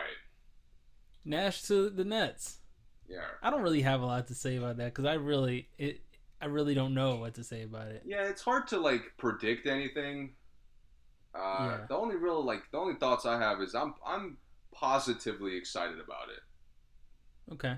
Uh, I'm excited about like I was excited about Brooklyn's potential even before the whoever they hired. Uh huh. Uh, to me, they have too much talent to like not be excited for, Yeah. and, and I think Nash, hypothetically, he should have the voice or everybody's attention.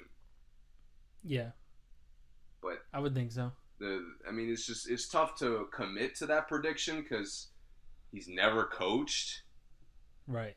Uh, but Nash has been around the game, so like him him being hired, like that didn't that wasn't like you know what Stephen A. said as far as being privileged. He he deserves a head coaching job if he wants one. Yeah. I mean, if he got an interview and anyone else got an interview and he got it, I'm cool with that. Right. Yeah, I I agree, and you know, uh, the thing is, a lot of the names people th- threw out, the reasonings, they don't make any sense to me.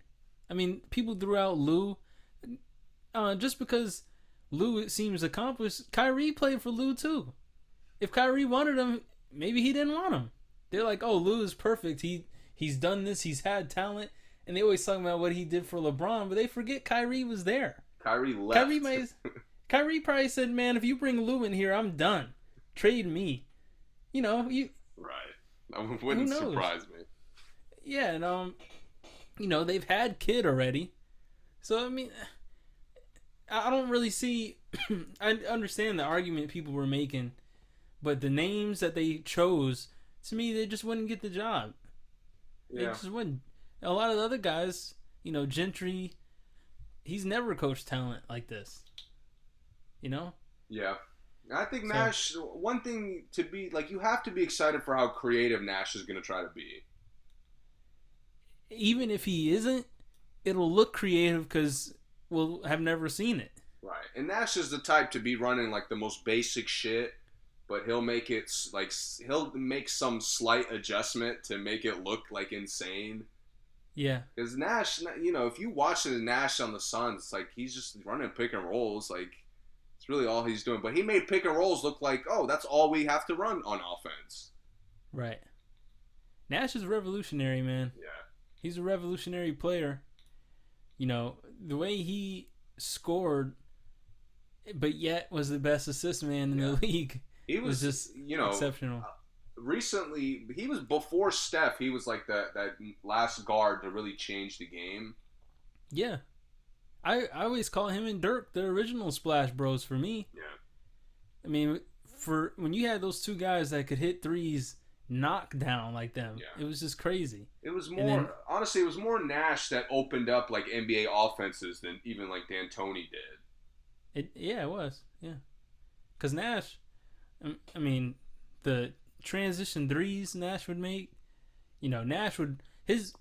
I, I don't think I remember people shooting with range before Nash. Like, it, people had range. Like, people could catch it from far away and hit a shot, but Nash would pull up from far away. Yeah. He was one of the first people I remember doing that. Um, you know, in modern times. Yeah. But like, if you didn't check Nash, if Nash was hot and you didn't check him, you know, six feet from the line, Yeah. he'd take one step forward and just knock it down. yeah. Nash little also. lean. He was like the best at probing too. Oh, for sure.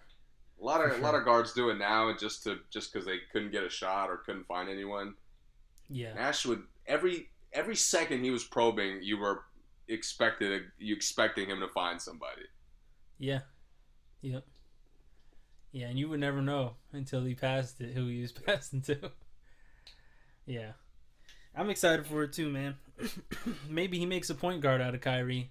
That would be just if he got if he gets Kyrie and KD playing the right way, dude. Brooklyn Brooklyn could go crazy. I highly doubt it, but I doubt I'm I, I open. doubt that too. I'm open to the opportunities. Uh, but Nash is if anybody can do it, I think Nash could pull it off. Yeah. I'm with that. Definitely with that. Um, let's see, any other sports? I don't think I have any more. No, I don't really have an opinion. You asked me, by the way. I don't think I responded on uh, AP being waived. No opinion at all? It's your squad. I mean, they're not my squad. uh, I mean, people are saying he's going to be the next addition to Tampa Bay's senior roster. yeah, the Fournette signing was kind of weird to me with them. Yeah. Uh, but no, I mean, I, I don't get. I, I gotta stop getting surprised. I told myself I would stop getting surprised at bad organizations doing dumb shit. Mm-hmm. And I mean, Washington, they've been a bad organization for so long. It doesn't surprise me. Right. Yep. All right. I'll play a gym and we'll get into music and uh, a few movies. Um, this is Don't Blame It on the Timing by a woman by the name of Shannon Lauren Callahan.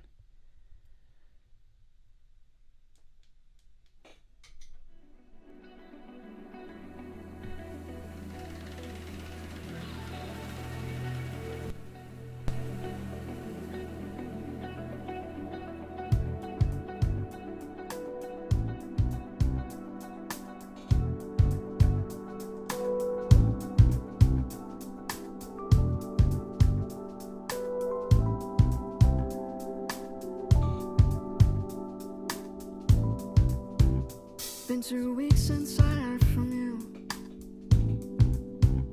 Don't know why I care, but I do. Swore to myself I was through,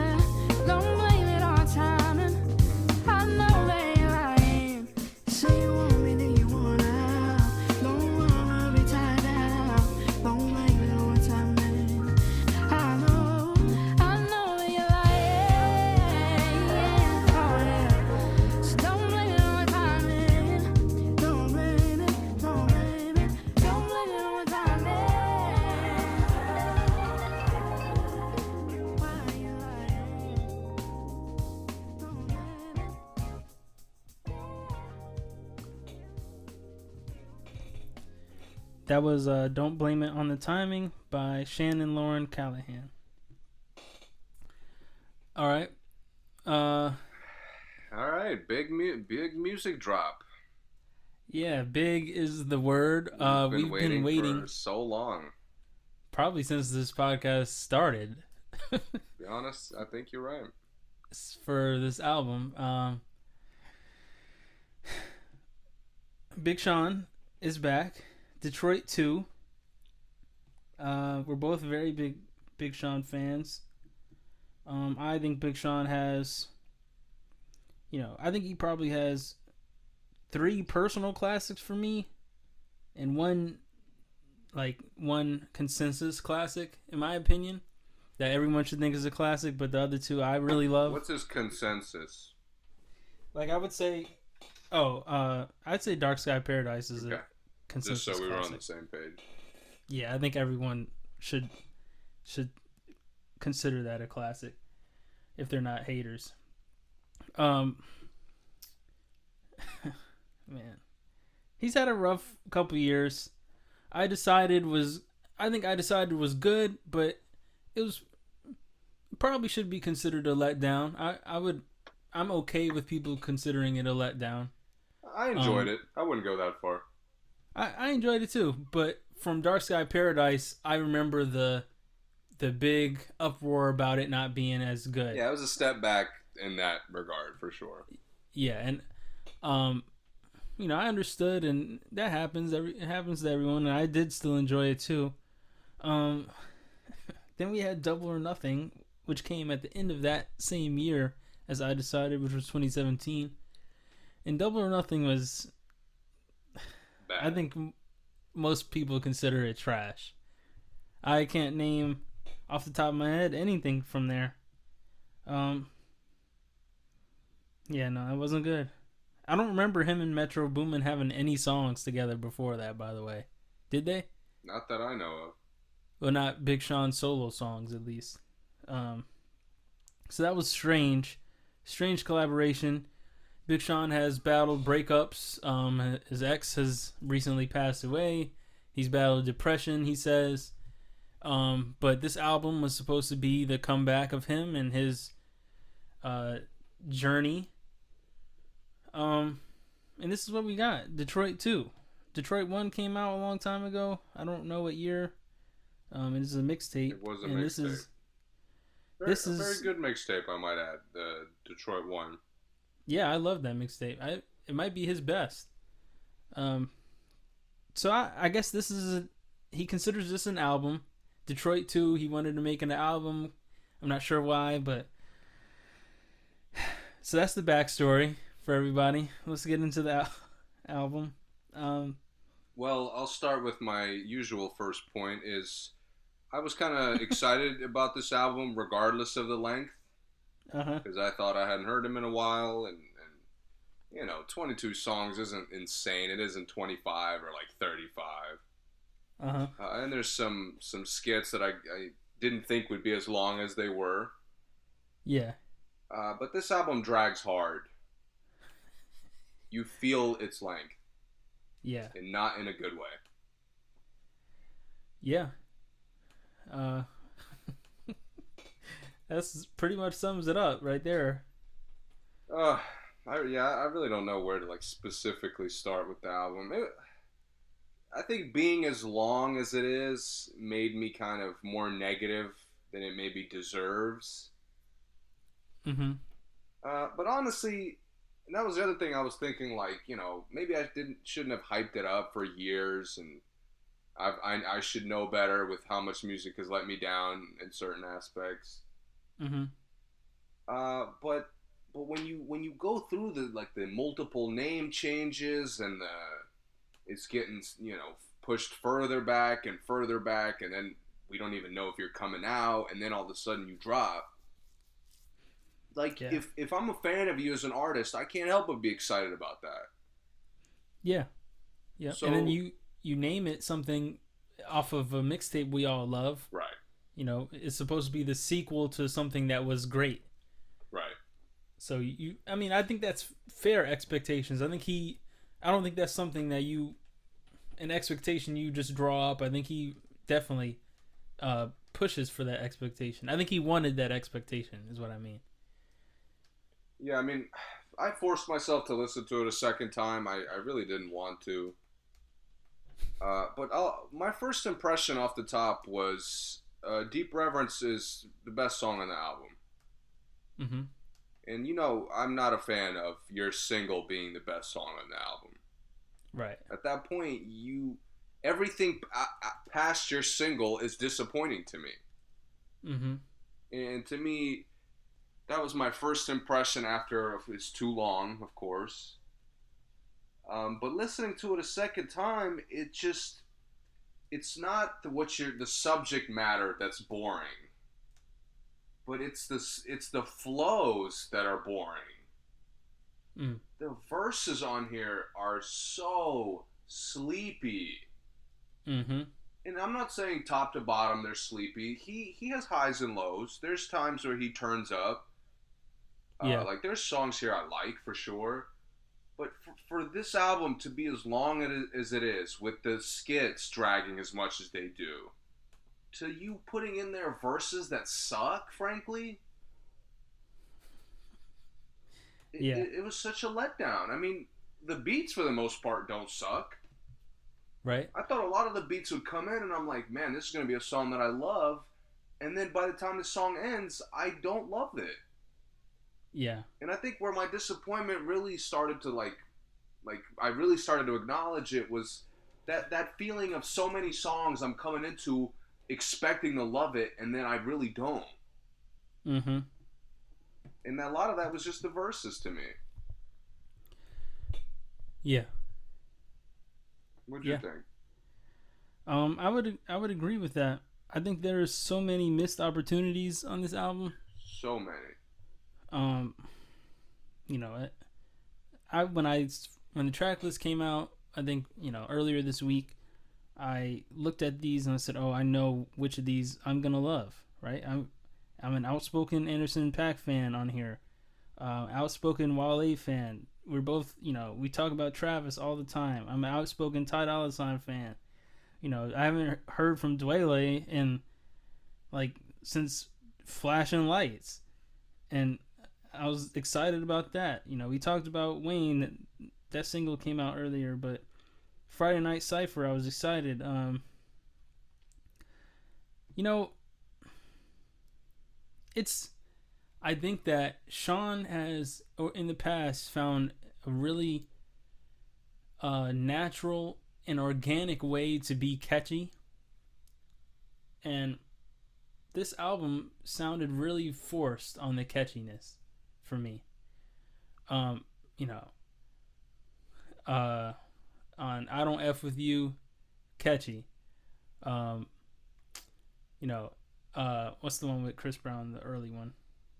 Um, like my last, Yeah.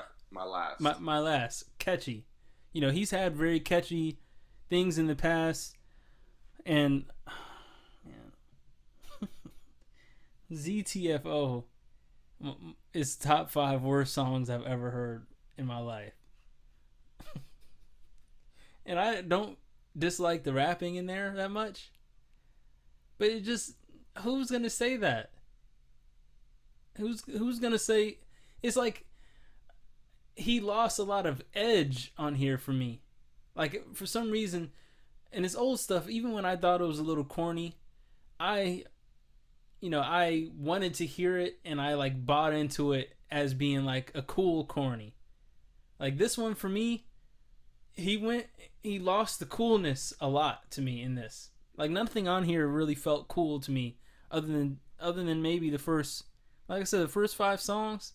I was cool. I'm like, okay, I see what he's doing. He's about to turn it up after this interlude by Dave Chappelle. Now it's about to get you know get going.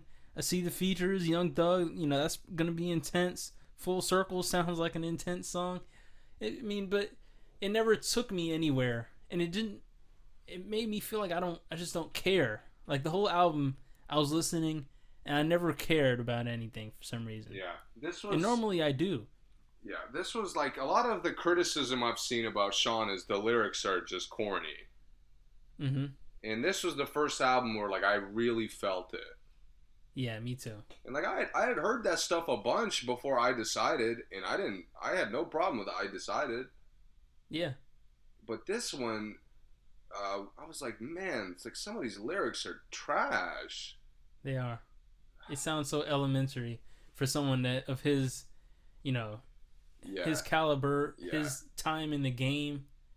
It didn't sound like any, someone who's been rapping for as long as he's been rapping. it's weird. Like the album is kind of this like Detroit theme all like all throughout it, Uh-huh. but the songs don't really like don't really make you feel that theme.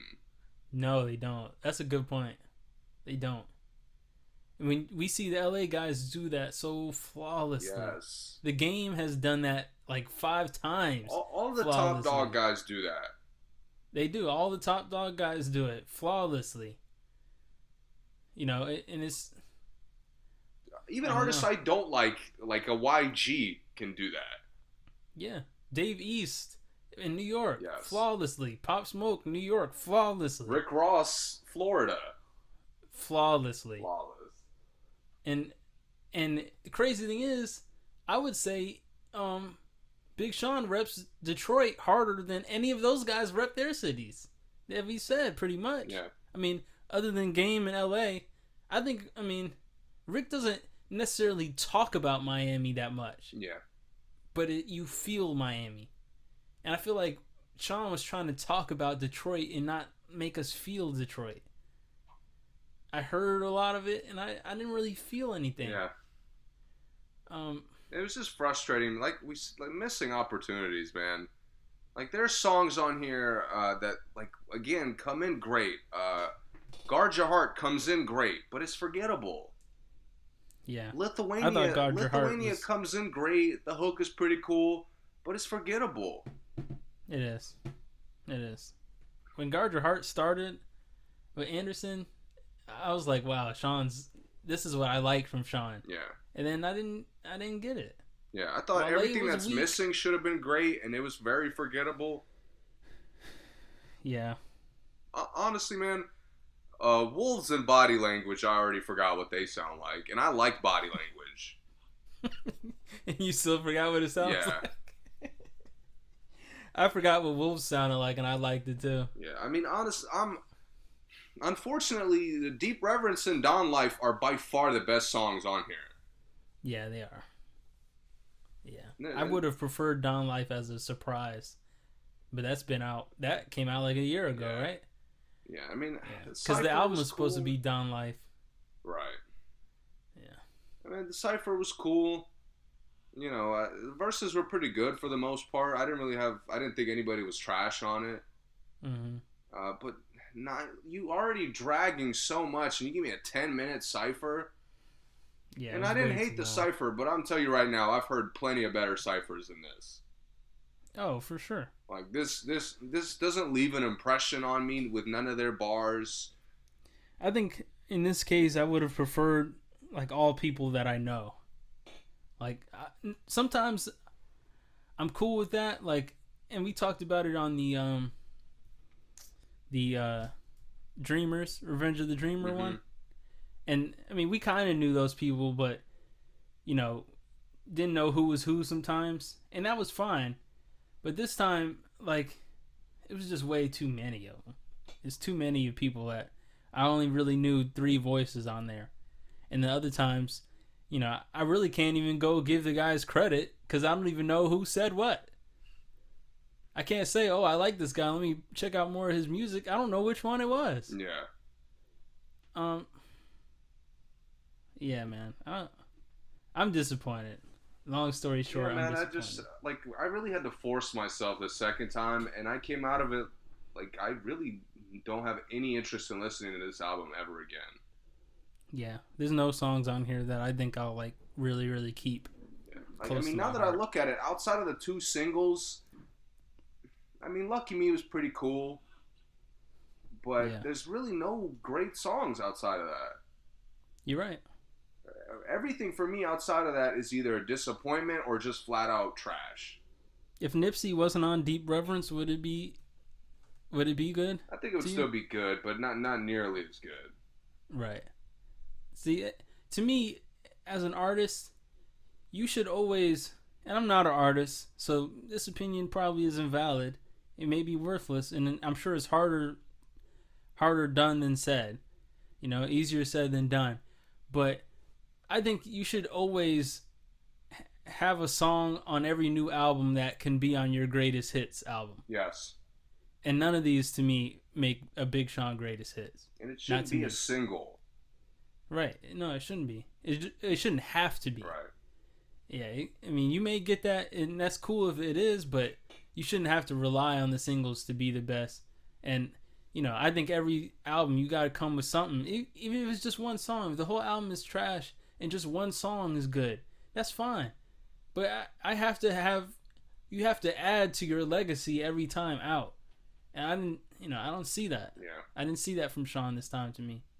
This, you know, the songs are good. I like body language a lot, deep reverence. I don't like him having to rely on features. It would be nice if one of the his top songs, you know, wasn't a featured song. Yeah. All the all the individual songs are kind of disappointing, frankly.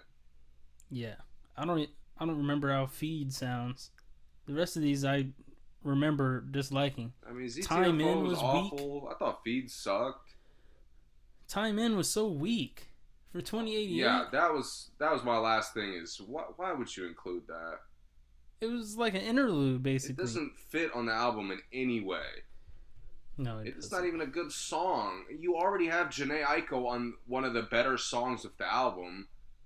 Why why force this? I don't know, man.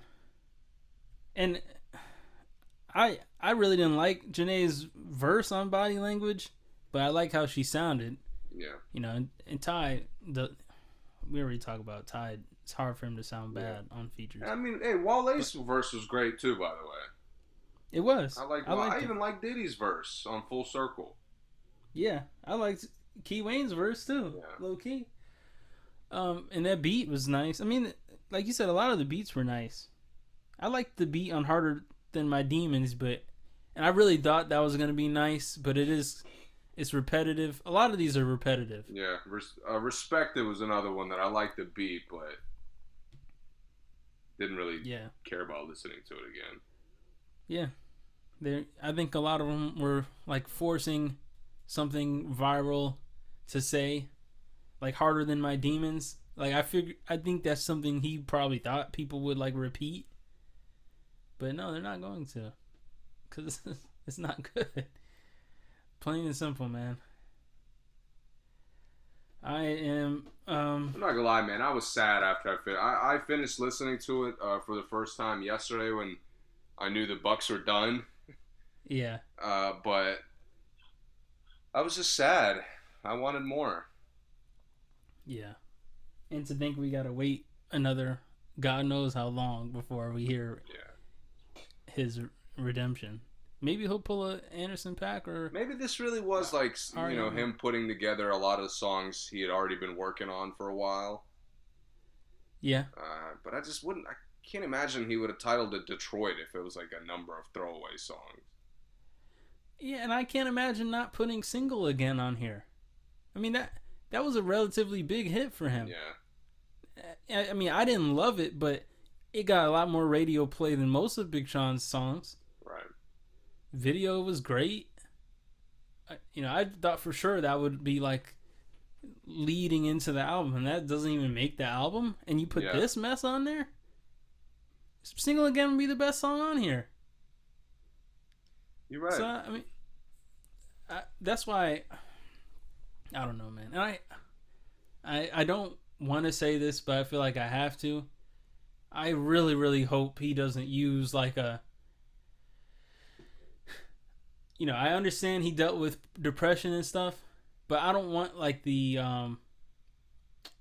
Like we have to hold back from criticism, like like the hip hop community has to hold back from criticism because we don't want to hurt his feelings. yeah. No. No. Come on. People use that though, I know. and I don't want Sean to use it this time. Please, he should know that this isn't it. I mean, look, this album wasn't bad enough for me to be like, man, I'm skeptical about what he does moving forward. Oh no, me definitely not. I don't think anyone is. Yeah, it's just So I- I disappointing because I my expectations were high. Right. And I think he should know. I and I I mean, I think he knows that I hope he knows that if someone says something about this album, they're not talking about him as an artist. They're talking about this album. Right. His album was not good. And he is good. And the only reason anyone would say it's not good is because they know he's good. Just like Damian missing the free throws. Right. You know, they only say that about me because they know what to expect every time I come out. And same thing with Sean. We expect greatness. We've had a classic, you know, and we want another classic. Plain and simple. Yep. We believe he can do it. So, yeah, man. I don't know. I didn't even download this, honestly. I listened to it. I streamed it. I was like, oh, I'm good. I don't need to download this. I'll leave it in the streaming. Yeah, I mean, I, I I told you yesterday. I really don't want to listen to it again. Shout out to Dark Sky Paradise. That came out in a really uh, interesting time in my life. And man, that, what a classic. I don't, I don't think there's many artists that have a better album than Dark Sky Paradise, honestly. Uh, Many rappers. Not yeah, a lot. I would have to like really think about it. I mean, Hall of Fame is one of my favorites too. Yeah, me too. That's one of my personal classics. Yeah. Hall of Fame, and uh, I loved Finally Famous when it came out. I was so excited for him to come out with an album, and I, I loved it. It's better, like it was better back then, because that one is, that's one that you kind of do notice the corny now, Yeah. and maybe because we know him now, you know. hmm But it's still still a great album. Yeah. He's had great albums. So, all right. Um, no other music. Uh, I will listen to Tattletales at some point. you know what's funny is I heard it was awful. That's why I want to listen to it even more. I heard Blueface say it was trash. So if Blueface thinks it's trash, it, I'm really skeptical to listen to it. Not that I respect his opinion, but if someone that I know is trash and he knows he's trash calls somebody else trash, it's it's bad. It's bad. I haven't heard anyone say anything positive about it, but tattletales. Uh, let's see what else we got. SZA's back with a new single. Decent. I mean, you know, Ty Dolla Sign kind of saves her. I missed too. uh, Joyner Lucas dropped something, right? A song, I think. Yeah, him and Ashanti. How was that? I didn't listen to it. Oh, okay. I, I didn't hear it. I'm gonna check that out. You know this. Oh, I forgot. I, I do have to talk about one other single that came out, an announcement. Um, but you know, this weekend I was so ready for Sean. I like didn't want to even, uh, you know, I wanted to keep my ears virgin for Sean. I just wanted to hear him so bad. I really didn't care about anything else that came out. Yeah. You know. Um, but I did hear a single by a young man by the name of Bryson Tiller. Uh, single is called Inhale. We've also talked about Bryson coming out with the album for a while. Since beginning of the podcast, I'm pretty sure. yep. Um, and uh, do you remember what day he announced it for? No, I just remember October. I didn't see what day. Okay, October. Um, I'm excited, but I hope this song is not on it. I'll say that. This song is. Let me see how long it is.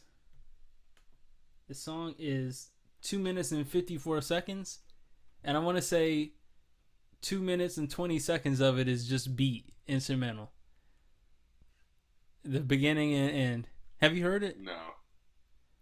the the beat rides like a hunt for like a minute and 15 seconds in then he you know sings a little bit does his thing sing rap and then he lets the beat rock for another minute after he's done so i mean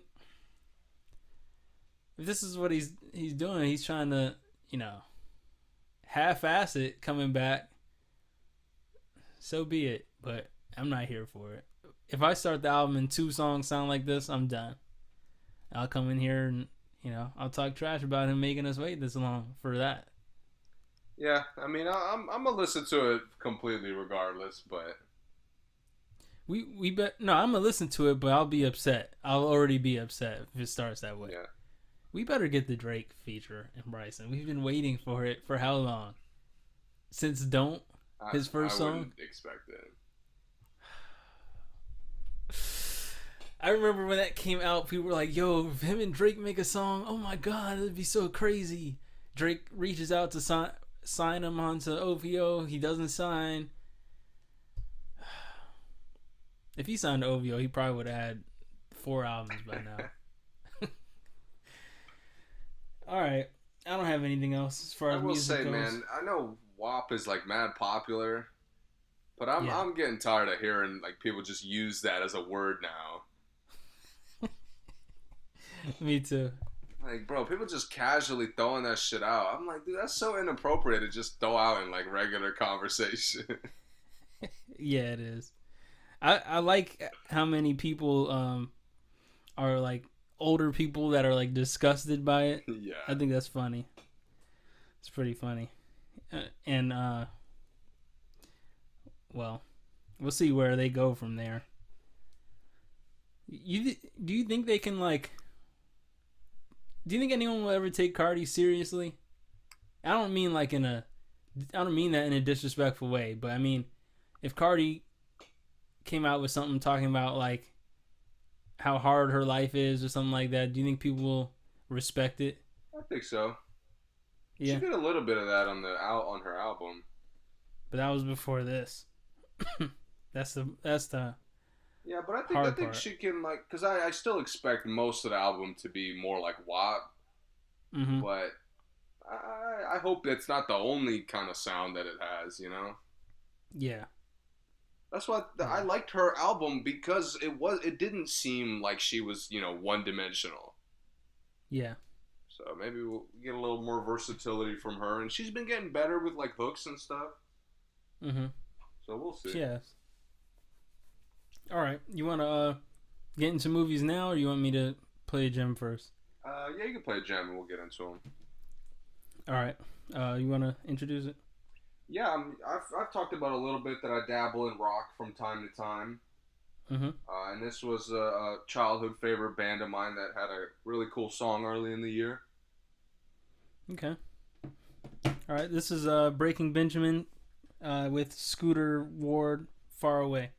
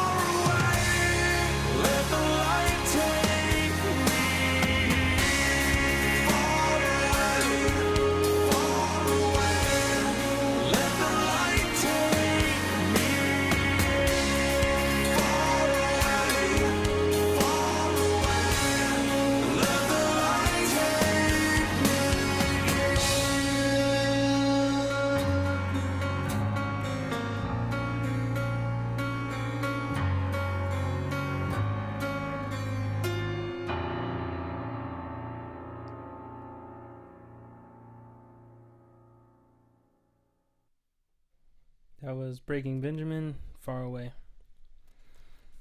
All right. Um, we've seen some some movies. I'm gonna save mine. Yeah. I have seen uh, Tenet, but I will save it until Mike sees it and we'll talk about it. yeah, that, but- that's one we got to deep dive a little bit. Yeah, for sure. Uh, but I, I got a chance. I'm so happy movie theaters are back.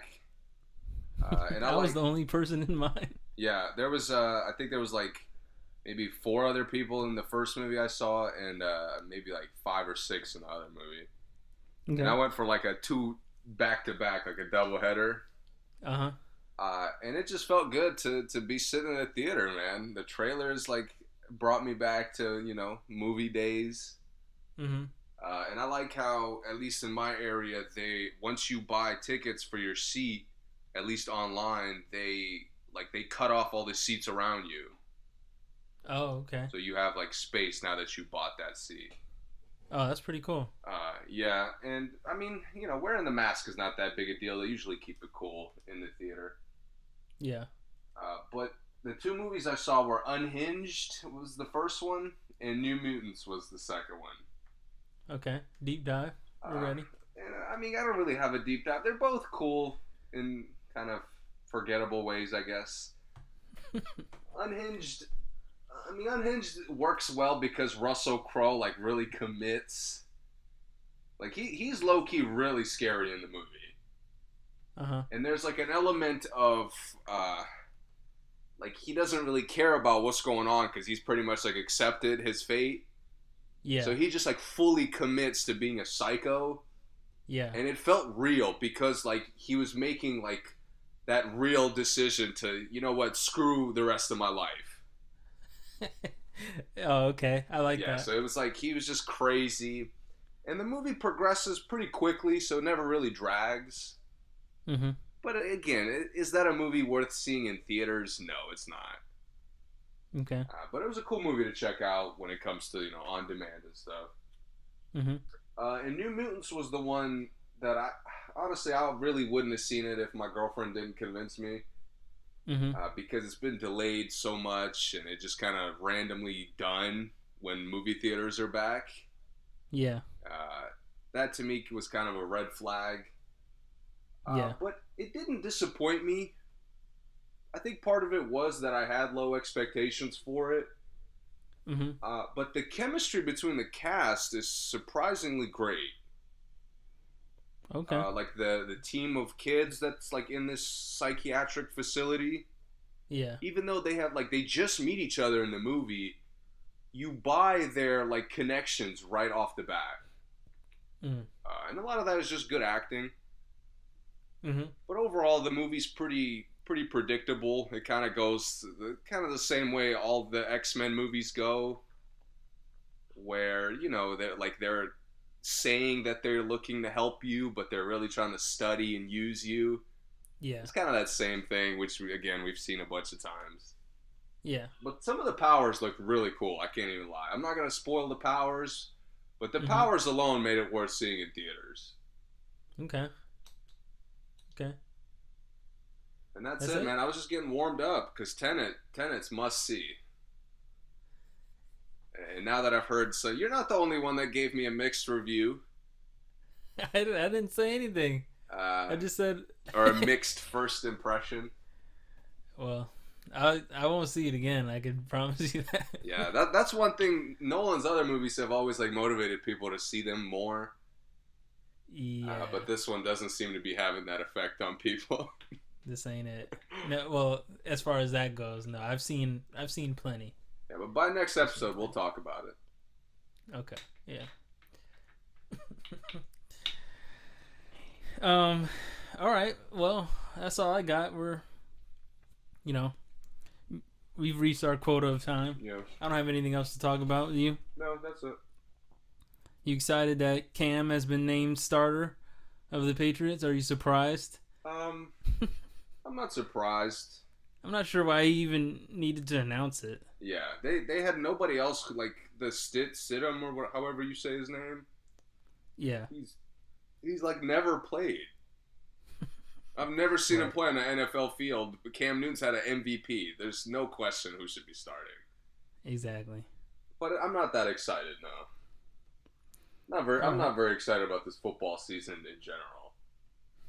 Oh, why is that? Well, because so many guys are choosing to, to sit out, Oh yeah, yeah. uh, and it's just it's like there's this weird kind of incohesive structure to it, Yeah. where some teams are planning to allow fans. It seems like every team expects to allow fans by the end of the year, but Right. you know, Right. like we have no clue what's going on with the vaccine and stuff. But Right. I don't know. The the pe- the powers that be suppose that maybe October will get will get something. Yeah, I'm not confident. Yeah, my confidence is at about a zero percent. Right. All right. Well, um, I am gonna play Bryson Tiller as a throwback. Um, we'll be back next week. Obviously, more basketball. Obviously, tennis. Yeah, some of the second rounds series will probably end by the time we come back. I mean, Milwaukee, I highly doubt they'll they'll They may end this weekend. yeah. Labor Day weekend. Happy Labor Day to everybody. Yeah, please stay safe. The virus is not gone. It's not. Don't don't look at the numbers slightly dropping as if you could go back out to beach and stuff. Right. Yep. If you do go to the movies, choose wisely. Yes, please keep your mask on. Yes. Yep. All right. Till next time. Oh, I got something to say. Yeah. I know it's easy to love me. Thought it was better this way. Oh, trust me, baby, it's hard. Trying to give it up. I'm trying to, baby, it's tough.